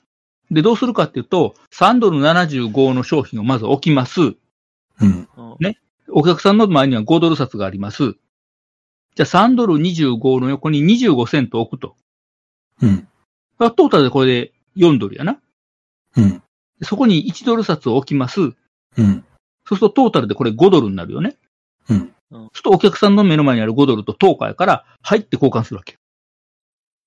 うんだから悲惨せえへんねん。 は要するに商品に対して釣り線を足していって、客が出した金額と同じになったら、それで釣りは正しいという前提で交換するわけやね。あ。はもちろんレジで売ってる場合は別やで。あ。あまあまあ、そうでしでょうね。も、そういう風な発想してるから、5ドル25とか出したら25ドルペッてまず返されて、5ドルって売って、レジが表示した釣りを入って渡すね。はだから日本だけをこんな、あの、なんか余分に何円とか出して、あ、3円出しますとかってあるやん、レジでも。あ。まあ、うん。あんなんして通用するのは日本だけ。へえ。まあまあ、なあ、んこの、計算ができる人数っていうか、人数っていうか、まあ、あの人間、初等教育うのんそこら辺ってなってくると確かにまあ、ちょっと違いは出てくるんかもしれんけど、うん。うん、まあ、でも日本人ね、宇宙行けへんのよね。自力では。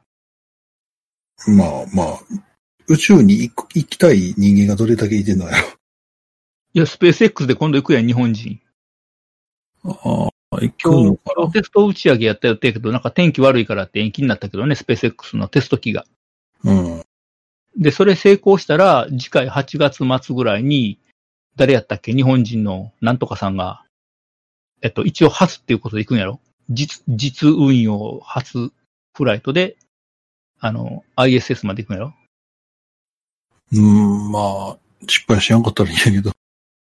ああ、そうだよな。 ?NASA とやってて、NASA も失敗するって、い要するに、人のしても大丈夫っていうところの確認ができんかったら、友人ではやらへんわ。うん。まあまあ、大体もうほぼほぼ成成功するだろうという。うんあの、ジェミニ計画でも結構なくなったからね、宇宙飛行士。うん。あと、チャレンジャーも、あの、途中でば空中爆発したからね。爆発。はあの、厳密に言うと爆発した後に爆発させてんねんけどね。うん。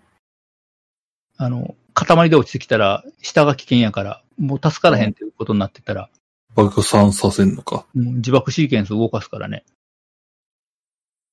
まあ、パラシュートの畳み方がちょっとありやったんで、そのまま落ちたって人も言ってたよね、そういう。ああ、それは、あの、パラシュート事故もあるけどね。うん。そう。あ原因がね、確か工場の生産員の中に一人だけ左利きがいてたっていうだけやったらしいっていうのが恐ろしいなって思って。なるほどな。パラシュートの畳み方っていうのがあって、そのパラシュートを畳んだ時に一人だけ左利きでやってたから、なんかこうズレがあって、で、ロケット、そう開かなくて、ロケットがそのパラシュート団子になってそのまま墜落して落ち死んだ人がい何人かいてると。うん。恐ろしい。うん。ただまあ、そ、そこまで友人でやるってことはまあ大丈夫でしょうと。うん。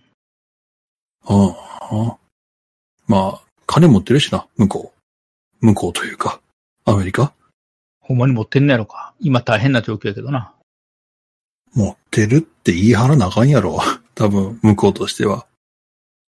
あのね、うんアメリカってね、 こう、国のためって言って、こう、でっかい目標をドンとかけたらみんなそこへ向いて一斉に動くっていう国やからね。まあ、ある意味やりやすいじゃないけど。まあ、うん。アポロ計画なんかもそういうところがあったみたいしね。うん。だからあの、国旗、国旗を立てて国家を鳴らすとみんながこう、ピシッとなるっていうのがアメリカのいいとこやね。日本はそうはならんじゃろ。いや、あだからあの、日米で合同軍事演習して、アメリカ人ってほんまダラダラしてんねんてへ。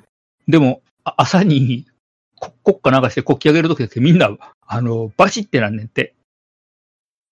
その時だけは。だけはか。うん。ほんで逆に日本人が国旗と国家の形容をやってるときに、あの、喋ったらさ、お前ら何やってんねん。自分のところの国の国家やろとかって言って怒られるらしい、アメリカ人に。こらへんな。まあ、お国のためにっていうのは日本人が言ってたけども、ここら辺はどうなんやろな。うん国旗というか、国の誇りは多分向こうの方が、プライドかな。これどちらかというと誇りというよりは。うん。まあ多分アメリカの方があるやろうなっていうのは、そういうエピソードで会話見えるか。アメリカな。いや、行ってみたいなっていう話はあったけど。自衛隊で一番何を最初に教育するかって言ったら、日本は守るべき国であるという。守る価値のある国であるってことをまず教育するんだよ。うん、うん、ああ、はいはいはいはい。うんだからそういう守るため、価値のある国を守るにはどうするかっていう話が次のステップになるからね。まあまあ、そりゃそうよな。あの、は後ろで、もしくはもう今、今もあるけど、後ろから、まあ、後ろ指刺されることもあるわけで。うん。後ろ指じゃなくて、なんかミサイル飛んでくるからね。でも背中からミサイクルは取ってこ、飛んでこうへんやろ。え、大丈夫よな。ああ背中からはね、まあ俺たまにやってるけどな。背中からミサイルまああのね、組合のあのほら、断交とかで経営者と喋るやんか。うん。で、まああの、組合と三役って言って、書記長とか、えー委員長とか、まあ副委員長なり、えーじゃあ書記長と委員長と何が三役やったっけな。まあとにかく三役って言って、まあ偉いさんがおんねんか。でその三役と、まあ一緒に断交とか行くやん。な向こう側は理事長とか、まあ常務理事とか、事務局長とか偉いさんが向こう側おるわけやな。で、そこでこう喋ってるやん。で、私が発言するやん。な、たまにその三役の人に、なんか後ろからあの、攻撃するようなこと言わんといてくれますかどっちの味方ですかって言われて、 俺おかしいな。俺組合側の人間として発言してんねんけどな、っていうのは。あ、やっべっていう冷や汗だらだら流しながら。いやいや、普通に喋ってるよ。俺はそれで正しいと思って言ってるから。ああ、でもなん敵か、組合の人偉いさんからしたら、なんかそれはなんか、理事長に寄ってるから、後ろから刺されるみたいなことを言われるね。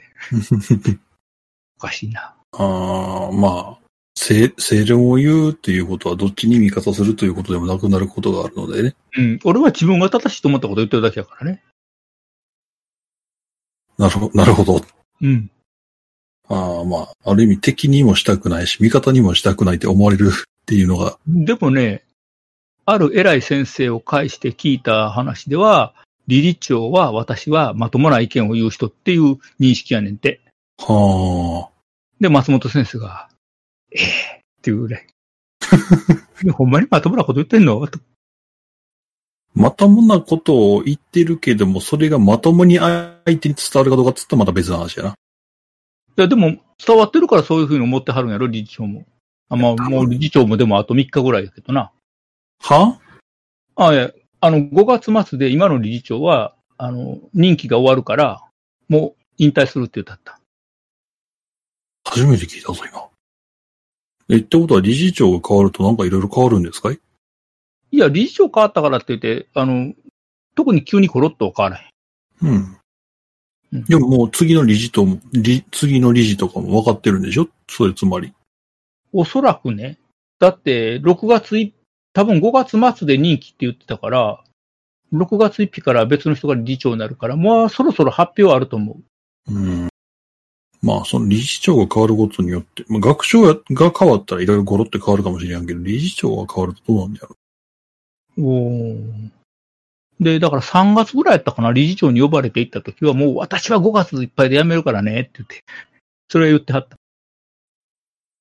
その言い方を聞くと、やめたくてし仕方がないような聞あこのえね、やっぱりね、高齢なのもあるし、あの、あれ何年やったかな何年間の任期がね。うんだから、次やったら、その任期全うまでしたら結構なお年になるから、やっぱり大変なんやと思う。ああ、もうこの、この老骨をいじめるのはもうやめてくれと。うん。だって、あの理事長は、あの、とにかく朝9時になったらちゃんと来はるって言うからね。当たり前では。いや、そうじゃない理事長も各地はいたらしいよ。私詳しくは知らんけどね。うん。ただ、こう、きち、きちっとちゃんと来て、ちゃんと仕事して帰らはるって言って。うん。うん。フレックスタイムかな理事長も。いや、うん、別にね、管理職やから勤務時間って決まってるわけじゃないんやろうけど、結構ね、あの、きっちり来てはるって言ってたな。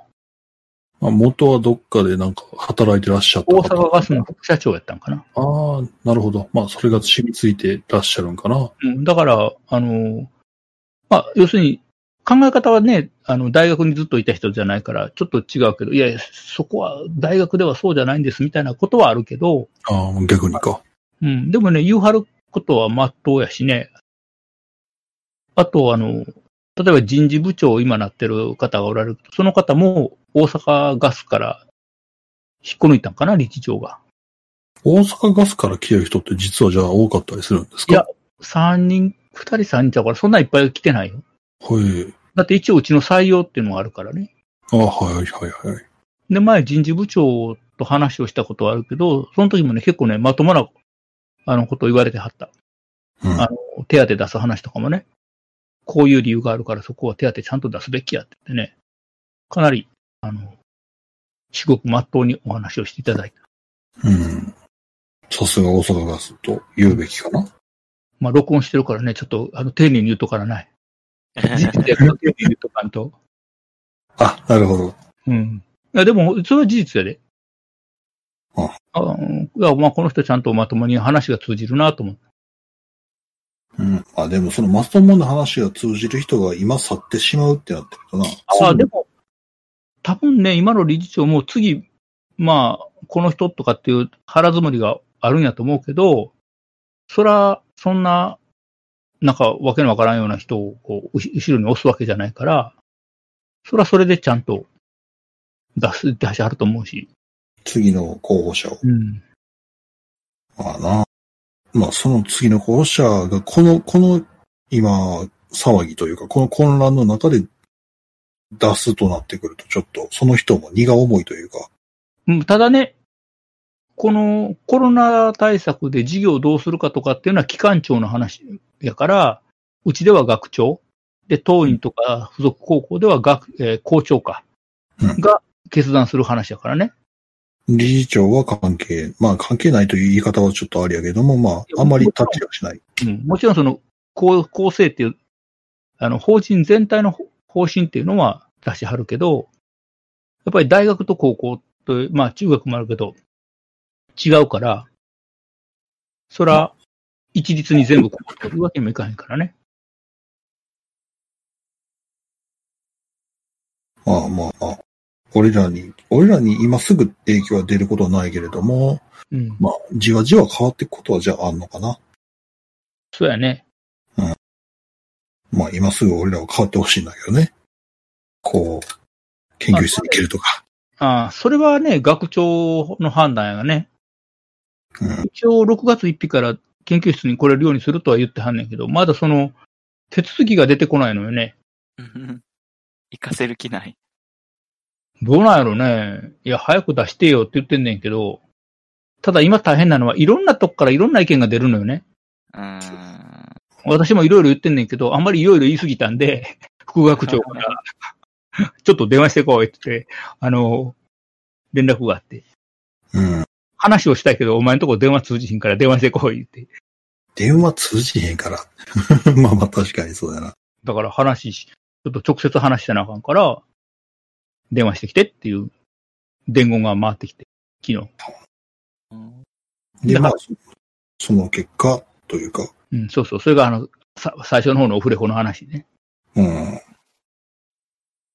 まあでも少なくとも6月1日からするっていうよ、まあ決定事項がある以上、5月中には何かしら、ない学生にもアナウンスがありそうですけどね。学生にね、直接出すかどうか分からへんね、この件については。要するに、あの、研究室の教員からの申請になるから、あ、そうなんですか。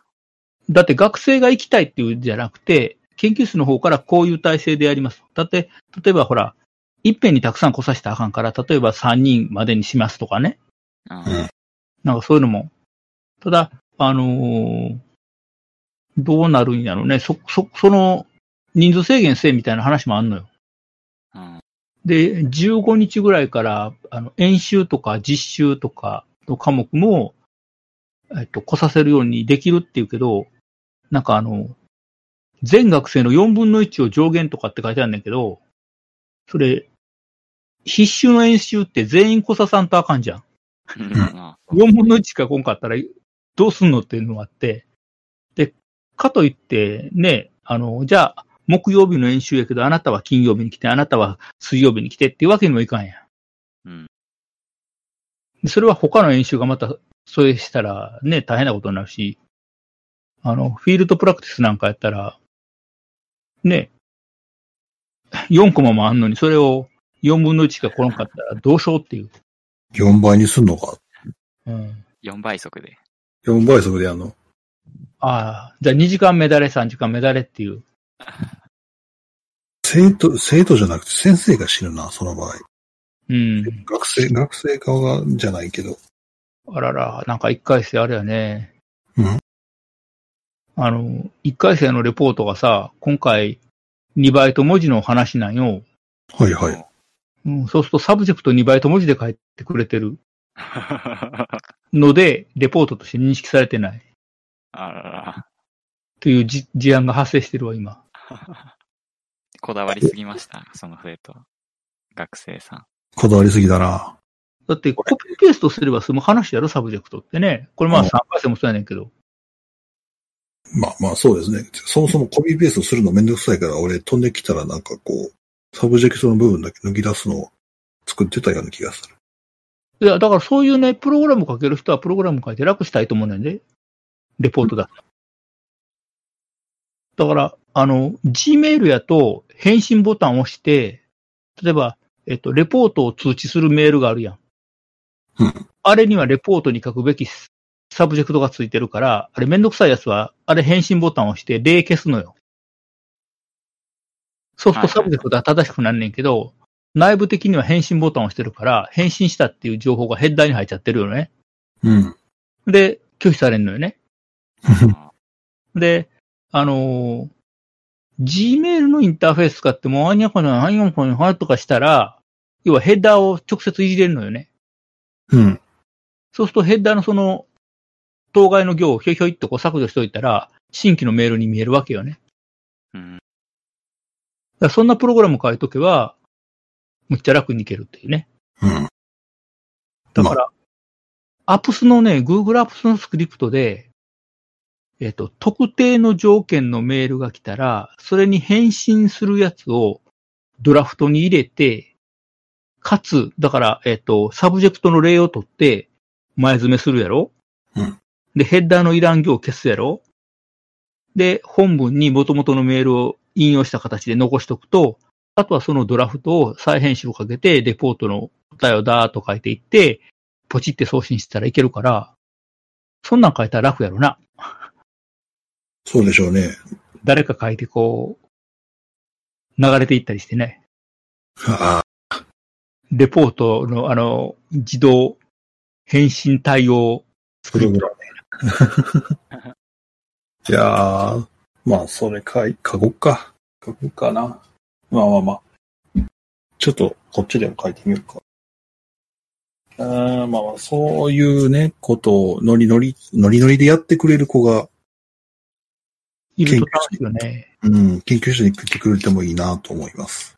今来れないけどね。そうですね。まあ、このサポートトーク聞きながら、いや、俺にも語らせろやっていうような子がね、出てきてくれることを僕は実はちょっと期待してはいるんですよ。ああ、そうやな。そういう子欲しいよね。うん。お前らの話は、あれや、ちょっとまったりしすぎてるわ、つってこう、来てくれるとありがたいな。木曜日はまったりしちゃうよね、なんかね。うん。あれはね、てか今日、今日人来んねえからな。うん、木曜はな。金、えっと、月曜日はね、やっぱりね、1年生頑張ってるからいっぱい来てくれるのよ。うん。で、ポッドキャストの再生もね、むっちゃ多いのよ。ねねさんね、こう、一年生の方が頑張ってるってこれどうよ。いや、そもそも3年生さ、もうこれぶっちゃけ言っちゃうとやで。おぶっちゃけ、お、お、おふれこおふれここれこいや、オフレコじゃないよ、残すよ。はいはい。ぶっちゃけ言っちゃうけど、ネットワークプログラミングっていう授業じゃん。はい。これは何遍も言ったけど、ネットワークプログラミングっていうのは、あの、プログラミングが書けた上でネットワークを使うようなプログラムを書きましょうっていう話じゃん。うん。だからまずプログラムが書けんと話にならんよねと。だから例えば最初にやったような、えー、テキストファイルの中の数値を合計するプログラムであるとか、まあ、うちんょっとトリッキーやけど、ループを使わんと、繰り返し構造を使わんと、繰り返しみたいな出力ができるプログラムとか、まあ、例えばその、最近出したような、あの、ウェブからデータを取ってきて必要な形に加工する。例えばそれはトラジェクション、えー解析であるとか、今週えーの月曜日にやった、あの、カメラから撮ってきて、定点観測みたいな動画を作るとかなっうん。ていう課題を出してるわけじゃん。うんで、そういうのが、要するに、こう、できた上で、まあ、要はソケット開けてサーバー作りますとかっていうのはほとんど、まあ実際問題としてないわけよね。勉強はしたとしても。うん。そしたら実際に使うのはそういうかなり上のレイヤーの話なわけじゃん。うんで、それすらできない。で、例えば今日でも、えー、バイナリーファイルをテキストにエンコードしてピッと投げましたと。うん。はいで、あれ、あえてわざと拡張子を消しといたよね。はい。で、拡張子は、えっ、と、オオリジナルの拡張子がついてあったら、どうやればそこからソースコードのテキストがひょいひょいっとこう湯戻しして出せるかっていうのはわかるけど、別に拡張子がなかったって、そのファイルの形式がどうなってるかなんていうのはコマンドで簡単に調べれるわけじゃん。まあファイルで。うん。で、それで調べたら、じゃあそれやったら、えー圧縮されてんのをどうやって伸長するかとか、束ねてんのをどうやってばらすかとかいうのは出てくるはずじゃん。うん。そういうのがパッとできなかったら、そもそも無理じゃんっていうね。だから今日それできたのは4人しかいないわけじゃん。あの子らが多分エース、エースというか。だから、残るのはあの4人ぐらいかなと。うん。で、そもそも今回のレポートでも、えっ、と、あったのが、えっ、と、定期的に画像を取ってくるやり方がここにありますと。要するに、あの、スえっ、と、スクレイウィングやったかなうんそういう定期的にデータを取ってくるのはここにあります。で、えーその取ってきたデータを動画に加工するのにはここにありますっていう URL だけ書いてるのがおるんよね。レポートに。えあそんなん言いましたほいた、いた、いた、いた、いた、いたいた。うほうほうほう。例えばさ、エンジニアとして仕事を始めます。ね、会まあ、会社員としてね、始めます。でお客さんから、こんなシステムを作ってくれと。うんに、いやで、うんここに書いてありますって、 それ言ったら、それ、お宅にはもう頼みませんってなるよね。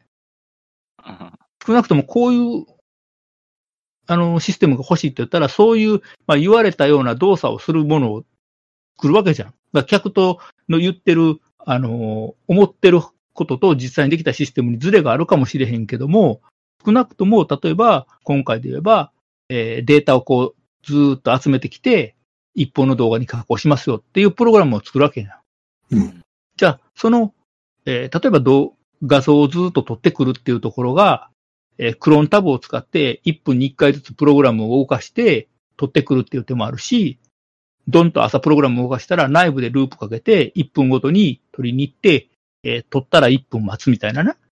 うん。ありか。そこの実現方法は。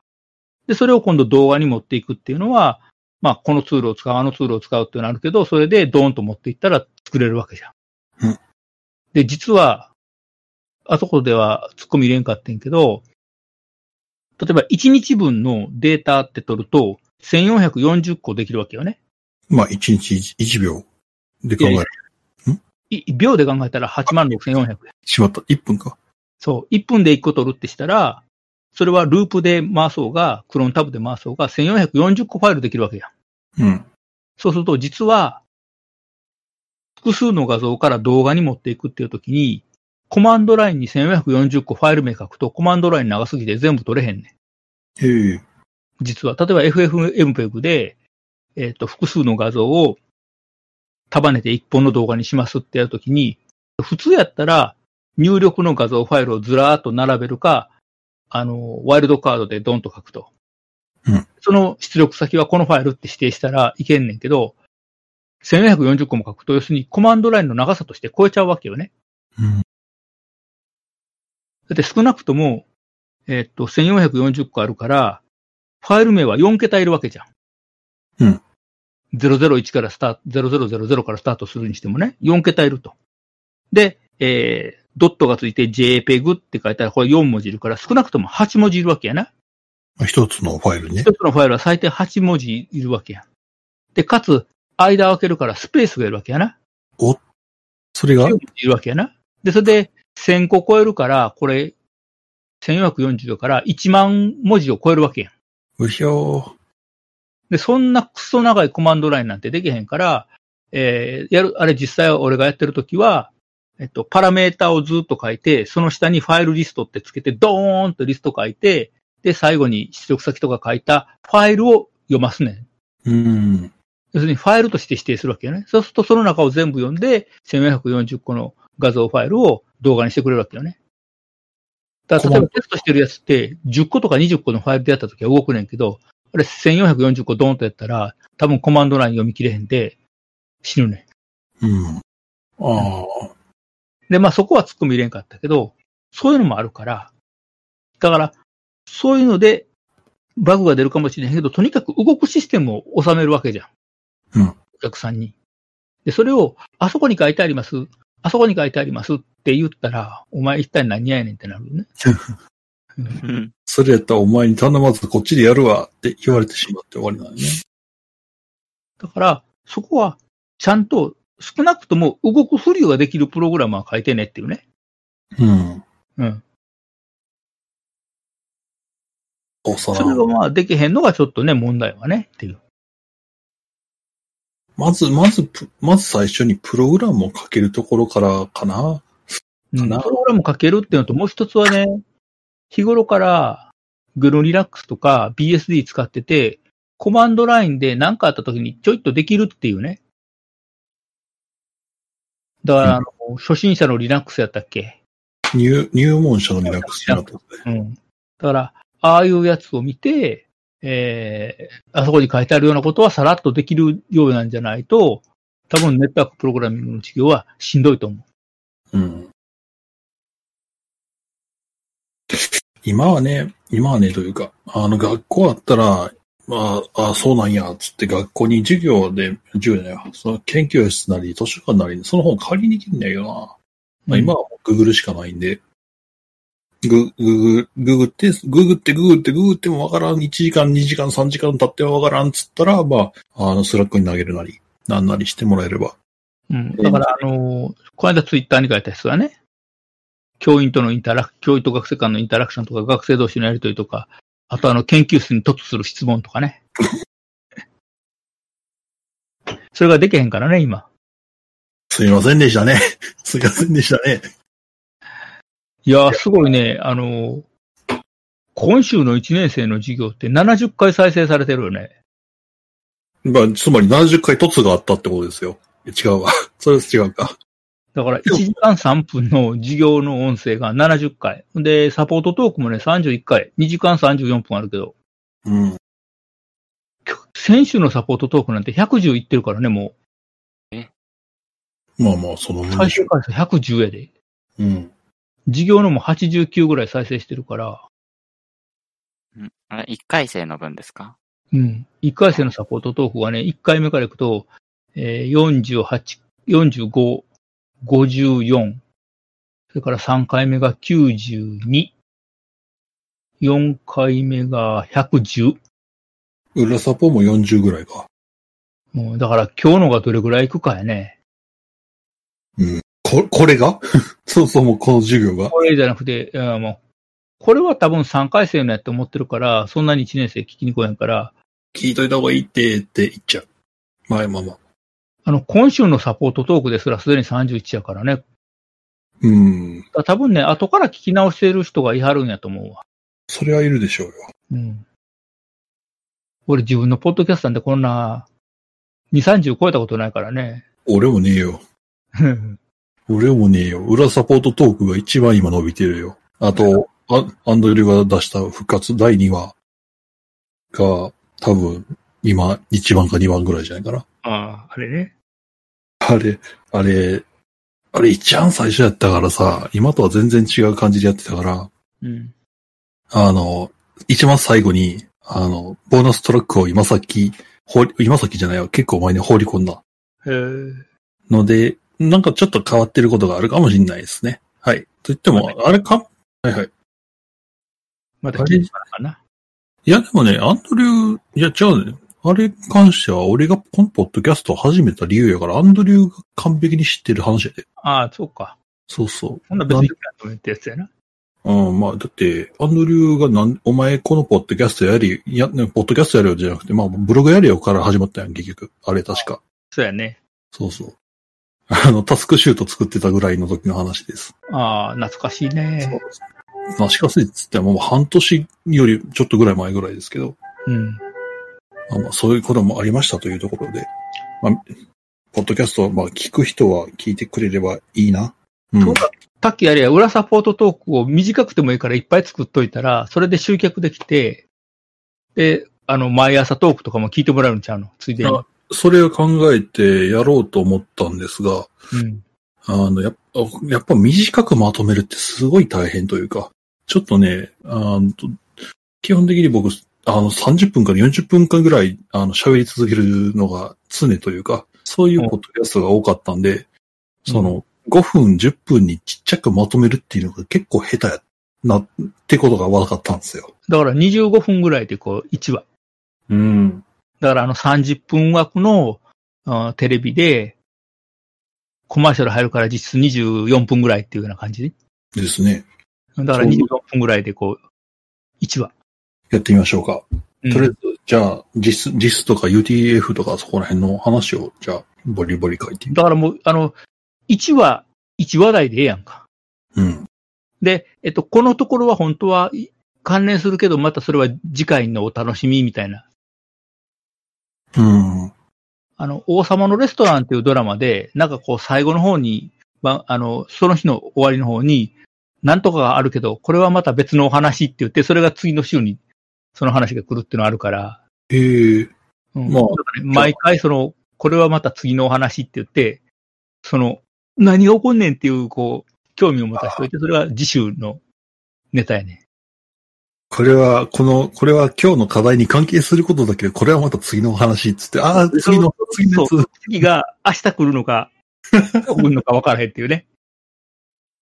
ツイッターで、こう、裏サポートトーク早くしてくださいって、こう、ペチペチペチっとこう、来たら、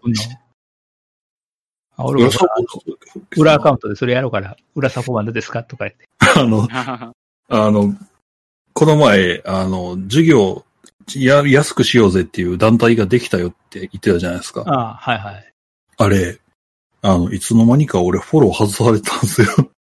おーなんでやろうね。だから、向こうからフォローが来たから、一応フォロー返して、うん、で、あの、一応中身見て、で、まあ実際どんな感じなんよっていうお話をね、したいなと思ってたんやけど、なんかいらいつの間にかにフォローが外されてまして、うん。うん、なんでも、あそ、そうっすか。はい。つうかこっちもスパンと切ったんやけど、うん。あれね、あの、うんやりませんかやりませんかこういうことをやりませんかって言うだけ言ってたんですけど、言う言うこと、それのデメリットも何も説明してないから、うん。なんだかなと思いながら。うん授業料半額するのもいいよ。そりゃ、それ、授業料返してくれっていうのもいいよ。そだからそれをやった後でどうなんのそれいやそれをやったことによって、大学側が何か困ることがないのもしかしたらそれによって俺らにも影響あるかもしれないよねっていうお話を、をお話を聞いたんやけど、なんか帰ってこずにそのまんまっていう。ああ、あれやな、あの、めんどくさいこと言うやつは全部外していくっていうパターンかな。かもしれんな。とりあえず数だけ欲しかったんちゃうかああ、あの、昔与党やった野党の人がよくやる手やね。へえ。へえ、へえ。あツイなんかツイッターでこう、いや、あなた今こう、首相に対してこんなこと言ってるけど、昔こんなん言ってましたよね、みたいなこう、めんどくさい質問来たら、スルッとブロックされるとかっていうのはあるらしいで。うんそういう議員もおるらしい。うん。だから、あの、まあ、名前出すとまたややこしいけど、何々さんにこういうツッコミ入れたらブロックされましたみたいな、そういうツイートしてはる人お る。あついうん巷のテドロスさんみたいな。テドロスさんか。ああ。どこかの。俺はでも国会議員ってあれやな、サミュール佐藤ぐらいしかフォローしてないかな。なんでサミュエル佐藤サミュール佐藤ってあれやんか、あの、今、上院議員やってはるやろうん。あ上院議員っていうのは日本で言ったら参議院か。あの、元陸上自衛隊でサマーに行ってた人やこの人いるのん。うん。元陸上自衛官。で、ああの時大佐やったかなへえ。で、あの、現地の隊長として行ってはってね。で、向こうの人が、あの、サミュール佐藤って呼んでたんや。へえ。友人として迎えてくれたってほう。で、あの人が、当時イラクで着てた制服を、現物見たことがある。へあの、神戸のね、イベントで自衛隊の活動を紹介するっていうのがあって、えっ、と、その当時のサマワの写真とかがあって、で、当時そのサミュール佐藤、まあ、えー陸軍一、え、ちゃうわ、一等陸佐やな。 陸軍大佐やから、一等陸佐が着てた服、制服、制服じゃない、えっ、と、戦闘服。うんあの、背中にでっかく日の丸をあの縫い付けてあるっていうあの本物がマネキンに、あの、着せて置いてあった。ほーん。で、ほあの、現役自衛官がおって、これ本物ですかって言ったら本物ですよって言って。現役あ自れ衛ですかあの、アメリアメリカとか諸外国から的になる、日の丸つけてお前的になる気かって言われたらあれですかって言ったらそうですって言って言うてはった。現物見た。うん。うん見に行って、見に行ってみたいもんだ。いや、それ、あの、常設店じゃないからね。そうだよね。たまたまやってたやつ、見に行って。で、一応あれ、ほら、あのー服は国のもんやから、引退するときに返してんのかななんかそんなんやったと思う。制服、ああ、支給じゃ、支給っちゃ支給やけど、回収、あのーもう一つは本物の戦闘服って、対赤外線のホニョホニョがあるから、あまり外へ出せないのよね。あ、なるほど。うん。そあこの、ら赤辺。外線ゴーグルで見たときに、ちゃんと見方ってわかるような仕掛けがしてあるらしい。はあ、うん特殊な、まあ、塗料だったり、うん、なんかやって繊る維だったりかな。うんだからそれも太陽に当たるとへたるから、普段訓練とかで、あの、日中の訓練で着てるのはレプリカ版を着てるって言ってた。へえ。現役自衛官の話でね。うん、ってことは、まあ何かしら有事の時は、そっちのその塗料を使った方を使ってれば。ああ、有事って言ってもあれ、で戦闘状態になるような有事な。ああ、はいはい。だあのから災、害災害派遣の時はそれいらんから別に、おー判定する必要は基本的にないはずやから。まあ、まあね、何かしら。まあでも災害になったらなんか北の方とか、あのー西の方から戦闘機とか爆撃機飛んでくるけどね、領空侵犯に。よく聞きますね。うん。でもそれは空時の対応やから、災害派遣してるときはあんまりその被害判定のことは考えんでええと思うはずやね。うん。だってほんまに大規模な場合は米軍がバックに来るか らね。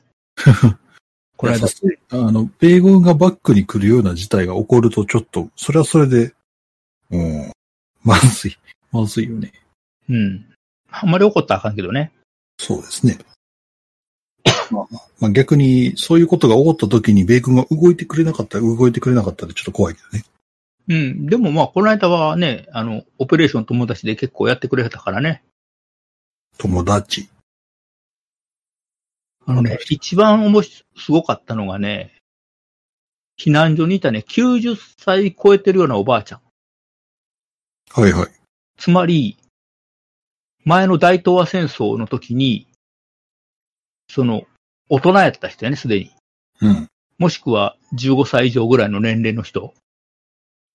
要するに、あの、鬼畜米英って言ってた時代の人が、米軍拝んでた。まあまあ、そうだね。うん。そういう避難所の映像あったからね。まあね。あれは、とってもいい。危ねえ危ね滝はい。滝がね、なんかごとごとした時、おじろと言っててんけど、え。はい。なんかこう、滝がこう、放送中に襲われた映像、 襲われたりした時に、襲われた音声が残ってるみたいなことにならへんからって言ってた。襲われるって俺何にいや、わからへんけど、だって、あーとかガタガタガタとかって言うやんか。いやー、まあまあ。これだから襲われたり、なんかで、タッキーがこう、あれタッキーどうしたやろって言ってたら、実は事件とか事故やって、 でそ その時の音声だけ残ってますみたいなね。証拠、証拠音声が残ってるわけだな。で、それ聞いて、いや、これは襲われたんちゃうかとか、タンスが倒れてきたんちゃうかとか、後からこう、あの音声解析をせなあかんなっていうことを、おじろと言ってたんや。ちなみに今のはラズパイの蓋がどっか飛んでったっていうね。キャラクターで蓋が飛んでくれ。蓋が、蓋がね、ちょっと手元、手元が狂ってね、ファンと、ファンと蓋が飛んでいった。あ、蓋が振ったんだってやつやな。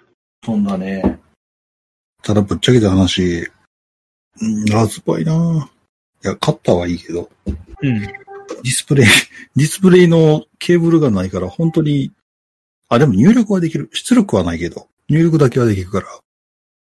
あうあ、ん SSH で入れたらね、いや、あの、ブラインド入力を、ああ、出力なしで入力をして、設定を完了させるという、ことをやってみようかしら。あの、RD の何種類か買っておいてあんねんけどね、卒検ができへんから、あれもずっと PFU ダイレクトの箱に入れたままや。欲しい。PFU って大体ハッピー、ハッピーハッキンじゃないですか。 いや、ハッピーハッキングキーボード来た時の箱に、RD ののセット一式入れてあんねん。欲しいよ、使いたいよ、そしてアルジュイの脳っていうか、まあの、工具一式を俺研究室に置いてるんで早く取りに行きたいんですよね。うん。アルジュイの含めて。ワイヤーストリッパーも買ったしね。使えてないんだな、俺な。買った途端に来る前に出入り禁止になったからね。そうよ。なんで俺ソファー、ソファーを放り込んだ後で出来になってん。そう。だからタッキーのソファーがどんどんしぼんでいくの。もちろん楽しみにしておきなさいよ。赤い、赤いソファーが、あの、今研究室に放り込まれてるから。で、またあれやろ研究室来たら廊下走んのやろ後藤先生の俺の前で。何言われんねやろな。大丈夫や。うちの研究室のメンバーやったらそれぐらいしても別に後藤先生同時品から。ドラムはドラム。 あ、ドラムドラムやる廊下であれやろあの、設置したらあかんねやろつまり、あの、下にガラガラ引いたら、設置したことにはならんやろでもな、ガラガラつけた台の上でドラムってよっぽどね、しっかりした台やないと、揺れるで。うん移動しちゃう。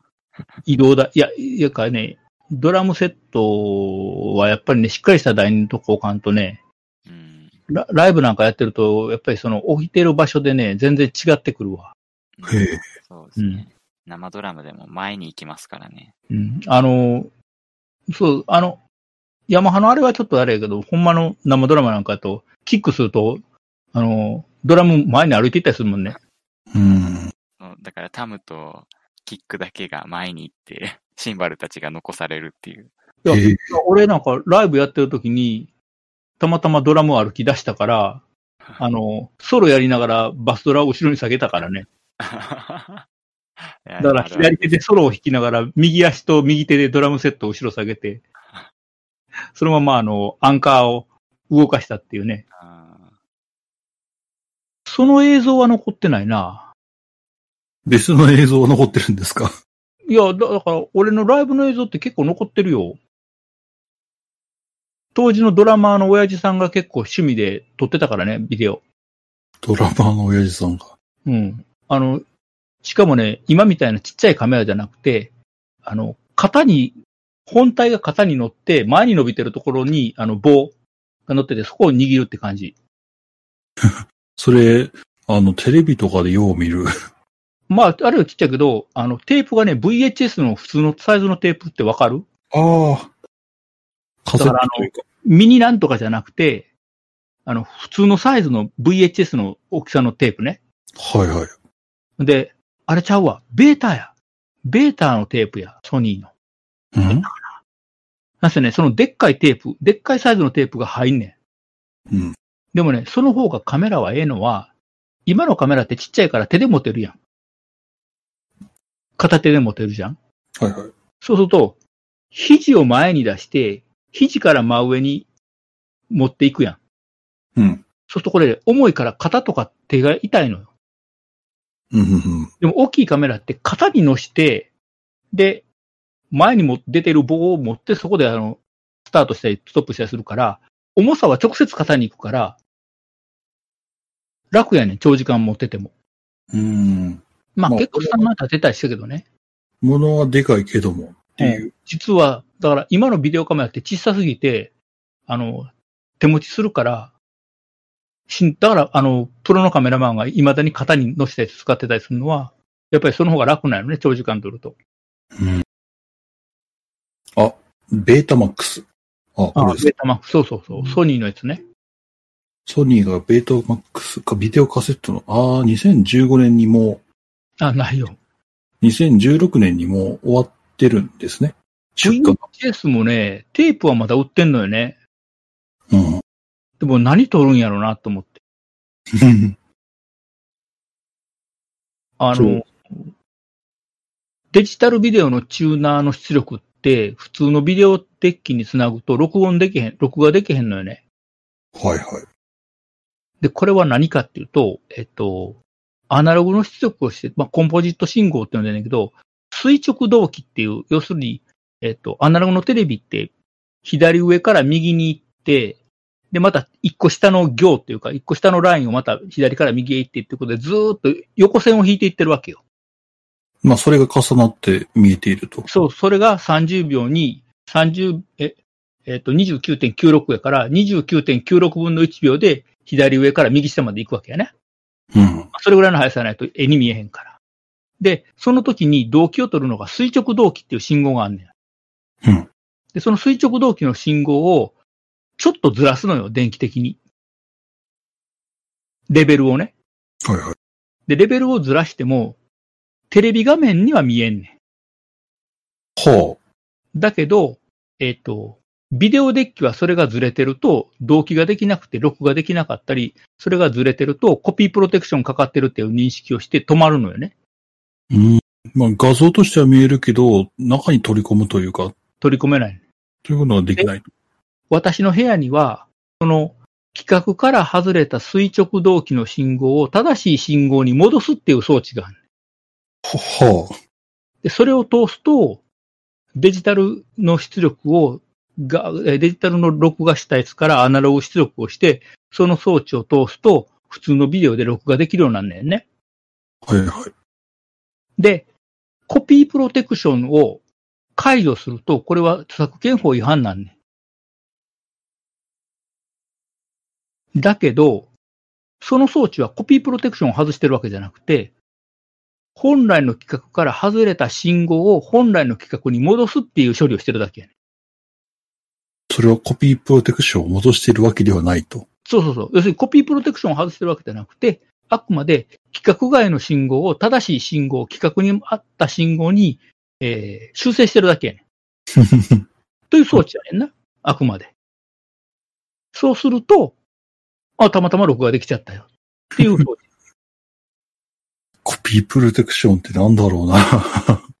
あれあの、その装置はコピープロテクションを外すとは書いてない。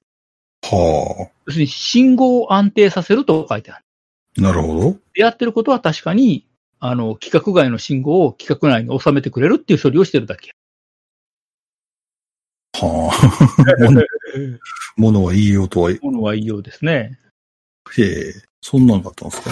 うん。だから、それを使えばそういうことはできる。え VHS とかベータとかもう僕らが小学校ぐらいかここら辺は。ほんで、だからね、今ね、VHS で、で、あの、持ってんねんけど、見たいけど、デッキがない、再生できへんっていう人は結構いるのよね。ああ。で、うちやとそれを、あの、書き出しはできるのよね。はいデーはい。タにうん。ただし問題があって、実時間かかんのよ。あ、あははは。つまり、あの、120分テープをデジタルに変換するのに120分かかんねんな。うんで、これその3倍速で録画してたら6時間あるわ けよ。6時間のテープを再生してデジタルに落とすのに6時間かかんのよ。 そこは問題。いや、時間かかりすぎてない。いや、だってそれはしゃあないやん。アナログのデータっていうのはそういうもんやから。あだから、例えばデジタルのデータで、例えばこのポッドキャストでもそうやけど、例えば1時間、2時間のデータっていうのをコピーしたら、えっ、と、そのままの形式でコピーすれば、例えば1分、2分で済むわけじゃん。調子大きくやっても。うんで、これなんかでも、えっ、と、今、オーダーシティで録音してるけど、オーダーシティで録音します。で、そのマシンのローカルにファイルとして保存するよね。うんで、それを実際に、えっ、と、ポッドキャスト用に加工するマシンは別マシンやねんけど、そこにコピーするのはドロップボックス経由やねん。あ、つまりクラウドに一回上げてクラウドから落としてきてんのよ。そうですね。うん。それでも2、3分でコピーできんのよね。うん。このポッドキャストのデータが。で、今度それを加工します。で、加工したやつはまた元のマシンに戻ってきて、元のマシンでオーダーシティに上げるわけよ。 2、3時間を2、3分で加工して、うんあ、移動して、で、加工して戻っていくのか。うん。で、加工してまた2、3分で戻ってくるわけやね。で、これが動画でも、まあちょっと大きいけど、まあ10分、20分あったらコピーできるわけじゃん。そうですね。それがまあデジタルのデータなわけですけど、アナログってそういうわけじゃないから、音声だけであっても映像であっても全部実時間いるわけよね。デジタルは、この2、3時間のサポート道具が2、3分で行き来できると。そう。アナログにすると、っていう。おそらくこれ、ポッドキャストにあげます、オーダーし、あーアンカーにあげます。なら、例えば、えっと、ポケポポケットキャストとかでやるときに、まあ、バックグラウンドでダウンロードしてくれるけど、まあ、それでも5分ぐらいで、まあ、回線速度にもよるけど、まあ、基本的には知らん間にダウンロード終わってるから、ポチってやって再生したら全部聞けるっていう条件やね。うん。まあそこら辺な。まあしょ、しょうがないところではあんのか。まあ、そうがない。だから、あの、今のうちにデジタルにしとくしかないよねっていうね。そうですね。ほんまにアナログのものがそのまんま、あの、抜き出すことができずに、今、今ギリギリ、こう、アナログをデジタルにできる最後のうん。ところなんじゃないかな。だから、うちもアルバムとか結構、だから1970年、80年のアルバムとかもデジタルにしたからね。うん。まあそこら辺でできるところ。あとね、意外なところで、葬儀屋のカメラは一眼レフやねんけど、フィルムやねほう。え、デジタル一眼じゃなくてフィルムなんですかん。フィルム一眼やねほう。ほん。う。これまなんでですかって聞いたら、その葬儀屋さんが写真撮るわけやな。あはいはい。あの、葬式、あの、お通夜とか葬式の写真を撮るわけよ。で、その、えっと、とりあえず棺桶置い、棺桶か、おいし、あー棺桶か、棺桶置いて、その花とか並べるやんか。で、写真も置くやん。で、その状態を撮ったり、模試の挨拶とか撮るやんか。ほんなら、ネガ欲しいって言われんねんて。ネガフィルムうん、ネガが欲しいって言われんねん。だから、デジタルで撮って、まあ、ワンセットはこう、印刷するじゃん。はいはい。で、CD ロムにデータを入れて渡したら、まあ、なんぼでも今やったらそれで焼き増しができるやん。ああ、物としてのネガか。今の写真屋さんでもね。うん。でも、まだ葬式やってる人の、例えば、おばあちゃん死んだからおじいちゃんとか。で、今おじいちゃん死んだからその、まあ、お父さんやな、その息子のレベルやと、まだネガっていう発想やねんて。はだから葬儀屋さんは、まだネガフィルム使ってたりする。あ。でもまあ今から変わっていくやろな。 おそらくね、変わってくるから、それをもうちょっとしたらデジタル一眼っていうか、デジタルデータでも良くなるんやと思うけどね。うん、スマホの写真でも良くなる可能性が出てくるな、そのだからそのうち、あれやで、あの、モシュがオタクやったりしたら さ、すいません、あの、ロー、ローデータで置いといてくださいとか、そう いうモシュが出てくるかもしれへんな。まあ、こだわるんやったら、まあ、そういう人出てきてもしょうがない。後で、どういう加工するのか知らんけどよ。うん。ロー現像は自分でしたいから、ローデータで置いといてくださいと。あの 後にいろいろいじったいんで、つって。うんはあ。まあ、でも、それは今でもいけるんじゃないまあ今でもあるかもしれないけど、ただ、葬儀屋が持っていくのがフィルムカメラってする場合もあるから、まだ。ほん。うんなるほど。これね、意外やった。ちょっとカメラ置いてあったから、うって見たら、これフィルムですかってそうなん根がくれって言われるんですよ。ああ、じゃあもう記念品という形ではなくて、本当に今でもネガを使ってるっていう認識なのかな、でもね、ネガから印刷するよりね、データから印刷した方が楽やねんけどね。そりゃそうでしょうよ。うん。それはそこら辺の話だな。ネガフィルムから印刷、焼き増しするとやっぱり55分写真みたいなのかかるけど、データからやったらやっぱ早いもんね。10分20分で出してくれるからね、写真屋さん行って。ここら辺の違いはそのうち出てくるでしょう。あの、僕らもあれですよ。あの、ワードファイルとか、あの、テキストを保存するときに、うんあなんやろな、この保存するときのアイコンって、まあ、言ってしまったらフロッピーディスクのアイコンであることが多いじゃないですか。未だにな。未だに。これもそのうち、クラウドになってんちゃうかな、みたいな、そういうふうには思ってたりするんですけそやから、あの、小学校の電子黒板とかのシステムでも、デモンストレーション行った時に、見に行った時にな、それ、フロッピーディスクのアイコンやんか、保存が。ど。うん。で、これ、フロッピーディスクのアイコンやと、今の若い先生知らんかったり、子供らわかりませんよねって言ったら、そうですよね、何がいいですかとかって聞かれるもんね。いや、もう USB も古くなってきたわ。USB メモリも古くなってきたよ。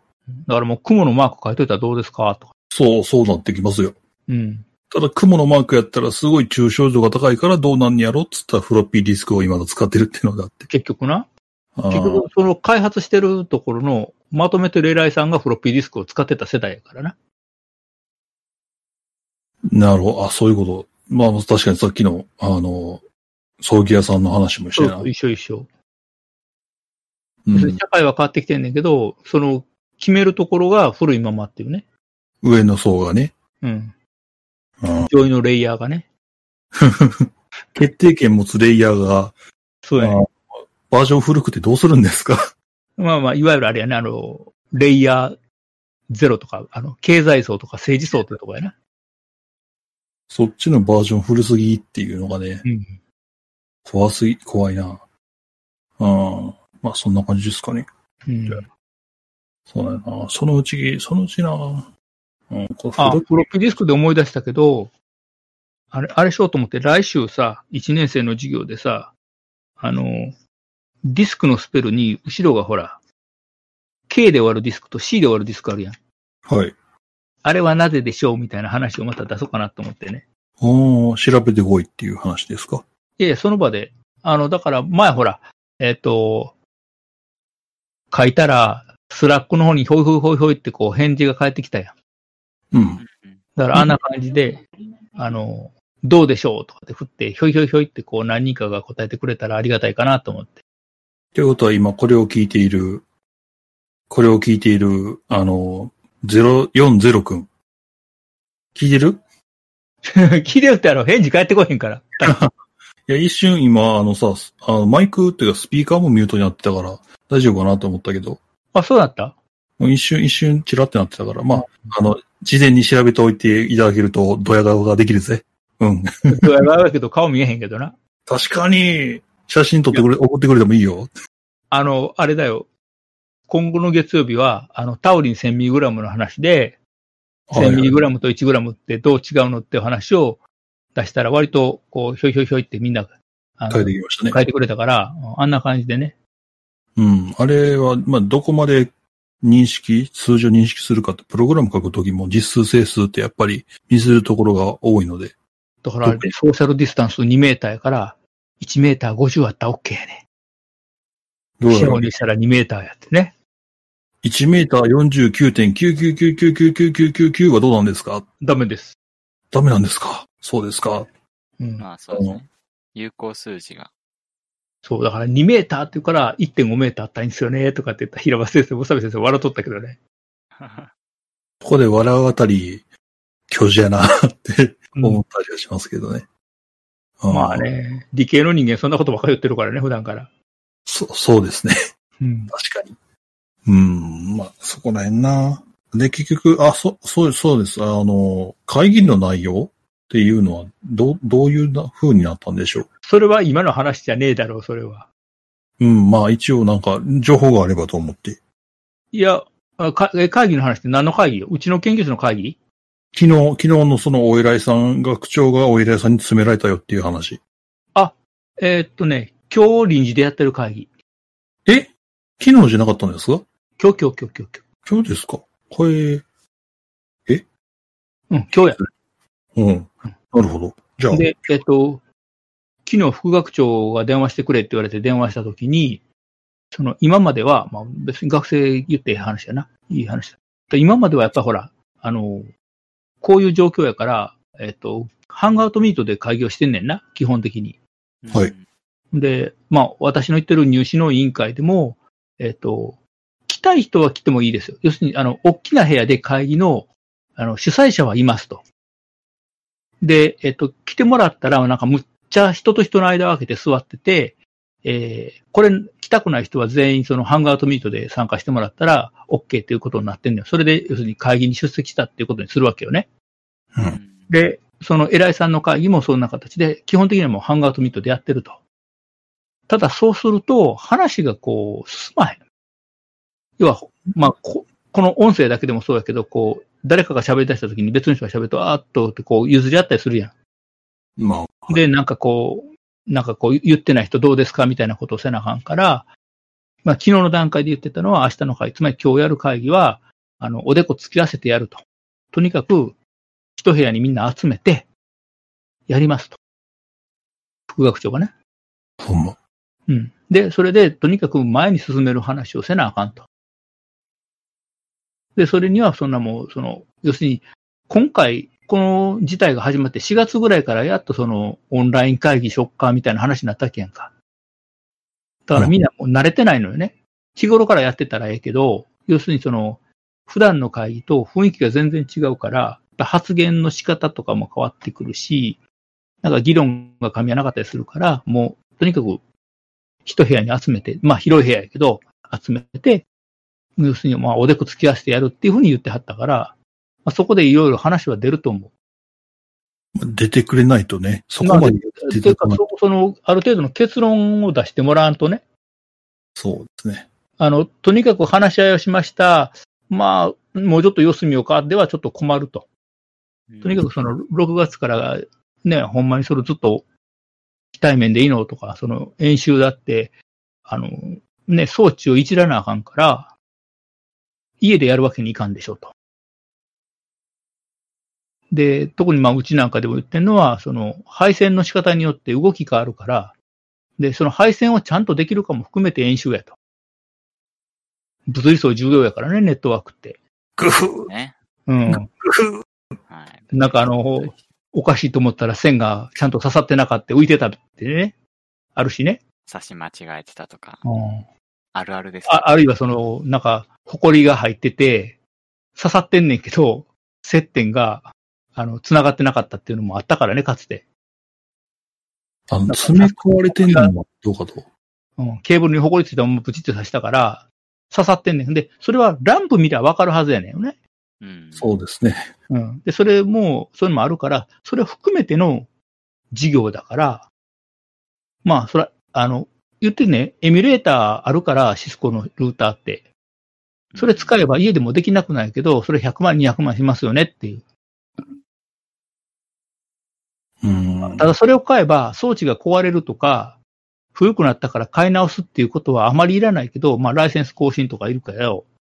まあコストは安くなるけど、それはやっぱりね、やっぱりリアルな環境をやっぱやらんとあかんよね。うん。どの分野でも。あの、リアルなことをやってて、それの復習で、仮想環境を使うのはいいと思うね。そうですね。でもいきなり仮想環境でやっちゃうと、そういうセンサーしたけど刺さってなかったみたいな、あの、実際にはあんねんけど、まあありえへんやろって怒られるようなことを体験できへんからね。うん。そういうのを含めてやっぱりいると思うね。実際に作業するっていうのは。そうですね。まあ、あの、 それが何のか、何なのかっていうのが分かんないですもんね。いきなりそうそんな、エミュレーターでやり出したら。 で、エミュレーターでやったら、なんかうまいこと良きに計らってくれたりしたら困るしね。ああ、確かに。うん。いや、ほんまにね、笑う話やけど、電源コード抜けてたとかね。なんか突然ネットワーク止まっておかしいなと思ったら誰か引っ掛けてけあの電源ケーブル抜けたとかね。そういうのも起こるから、やっぱりそれを含めて体験やからね。そうですね。この線のところポストイットで、この線はどこの線で誰が担当担担当しててっていう、うん、そこら辺が。で、しかもエミュレーターって基本一人でやるもんじゃないですか。うん。でも、僕らがやってたのって、こう、数人がかりで、あれがこれでどうで、お前はそこの分担をやってくれ、どうなの、どうどうなの、こうなのっていう、チームワークでもあったわけですよ。そうそう。だからそういうの含めてね、やっぱいるから、まあ一応やりたいとは言ってる。ただどういう結論出るか分からへん。そう。一人でしエミュレーターやんのと、こう、い去年みたいに4人がかりで一つのね、ネットワーク作り出すのとって、うん、まあかなり違うからね。同じ質を担保するっていうところ、視点で見ると、うん。次元が違うお話になってしまうんですよね。だからやっぱり、あの、事業の質保証するっていうのであれば、実機使って演習やらざるを得ないからね。うん。まあまあ、それは、えー今3年生聞いてらっしゃるのかなどうだろうまあ、後ほど聞くかもしれないし。そうですね、うえんーお楽しみというか、あの、こ小山先生が今どうなってるのか俺知らんけれど。で、えっと、まあ、少なくともその辺の返事が返ってきたら、えっと、まあ、卒検生に対しては私の方から流すし、構築演習に関しても私の方から履修してるメンバーには流すと。はい。で、あとは、あれやね、あのーイスラエル製の NBC 対応ガスマスクしてもらってもいいし、うん。 まあ、あの、NBC 対応のやつやったら絶対大丈夫やからね。まあ、そう、そうですね。も、それを手に入れることができればの話ですが、 アマゾンで売ってる。なんぼでアマゾンで売ってるよ。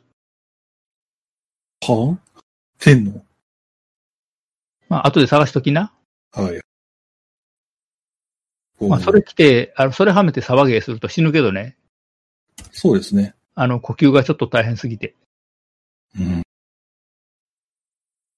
よっ、出た。うん。ほほ。ほう。よいしょ。イスラエ、イスラエスってなんやね。イスラエル。お、おほほほほほ。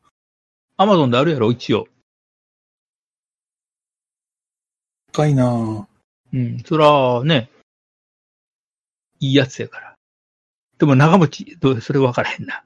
うん。ガスマスクはどれぐらい使えるかやったことなんか分からへん。使うことが来ないことを僕は願うんですがね。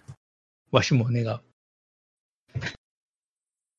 う。よし。あ、もうやばいぞ。3時間になりそうやで。そろそろじゃあ、引き上げましょうか。 はい。というわけで、じゃあ僕、裏サポートトークもちょっと、じゃあ、ごちごち、ちっちゃいのを細切れにして投げるようにはしますので。ワクワクしとくわ。俺も楽しみにして る。うん。いや、あのー、おじろんもなんか始めたんやん、ポッドキャスト。やってよ、やってよ。うん。で、その中にまた裏サポート入れてもええし。あタイトルに裏サポートトークって入れといたら、こっちであの、プログラムで引っこ抜くようにするし。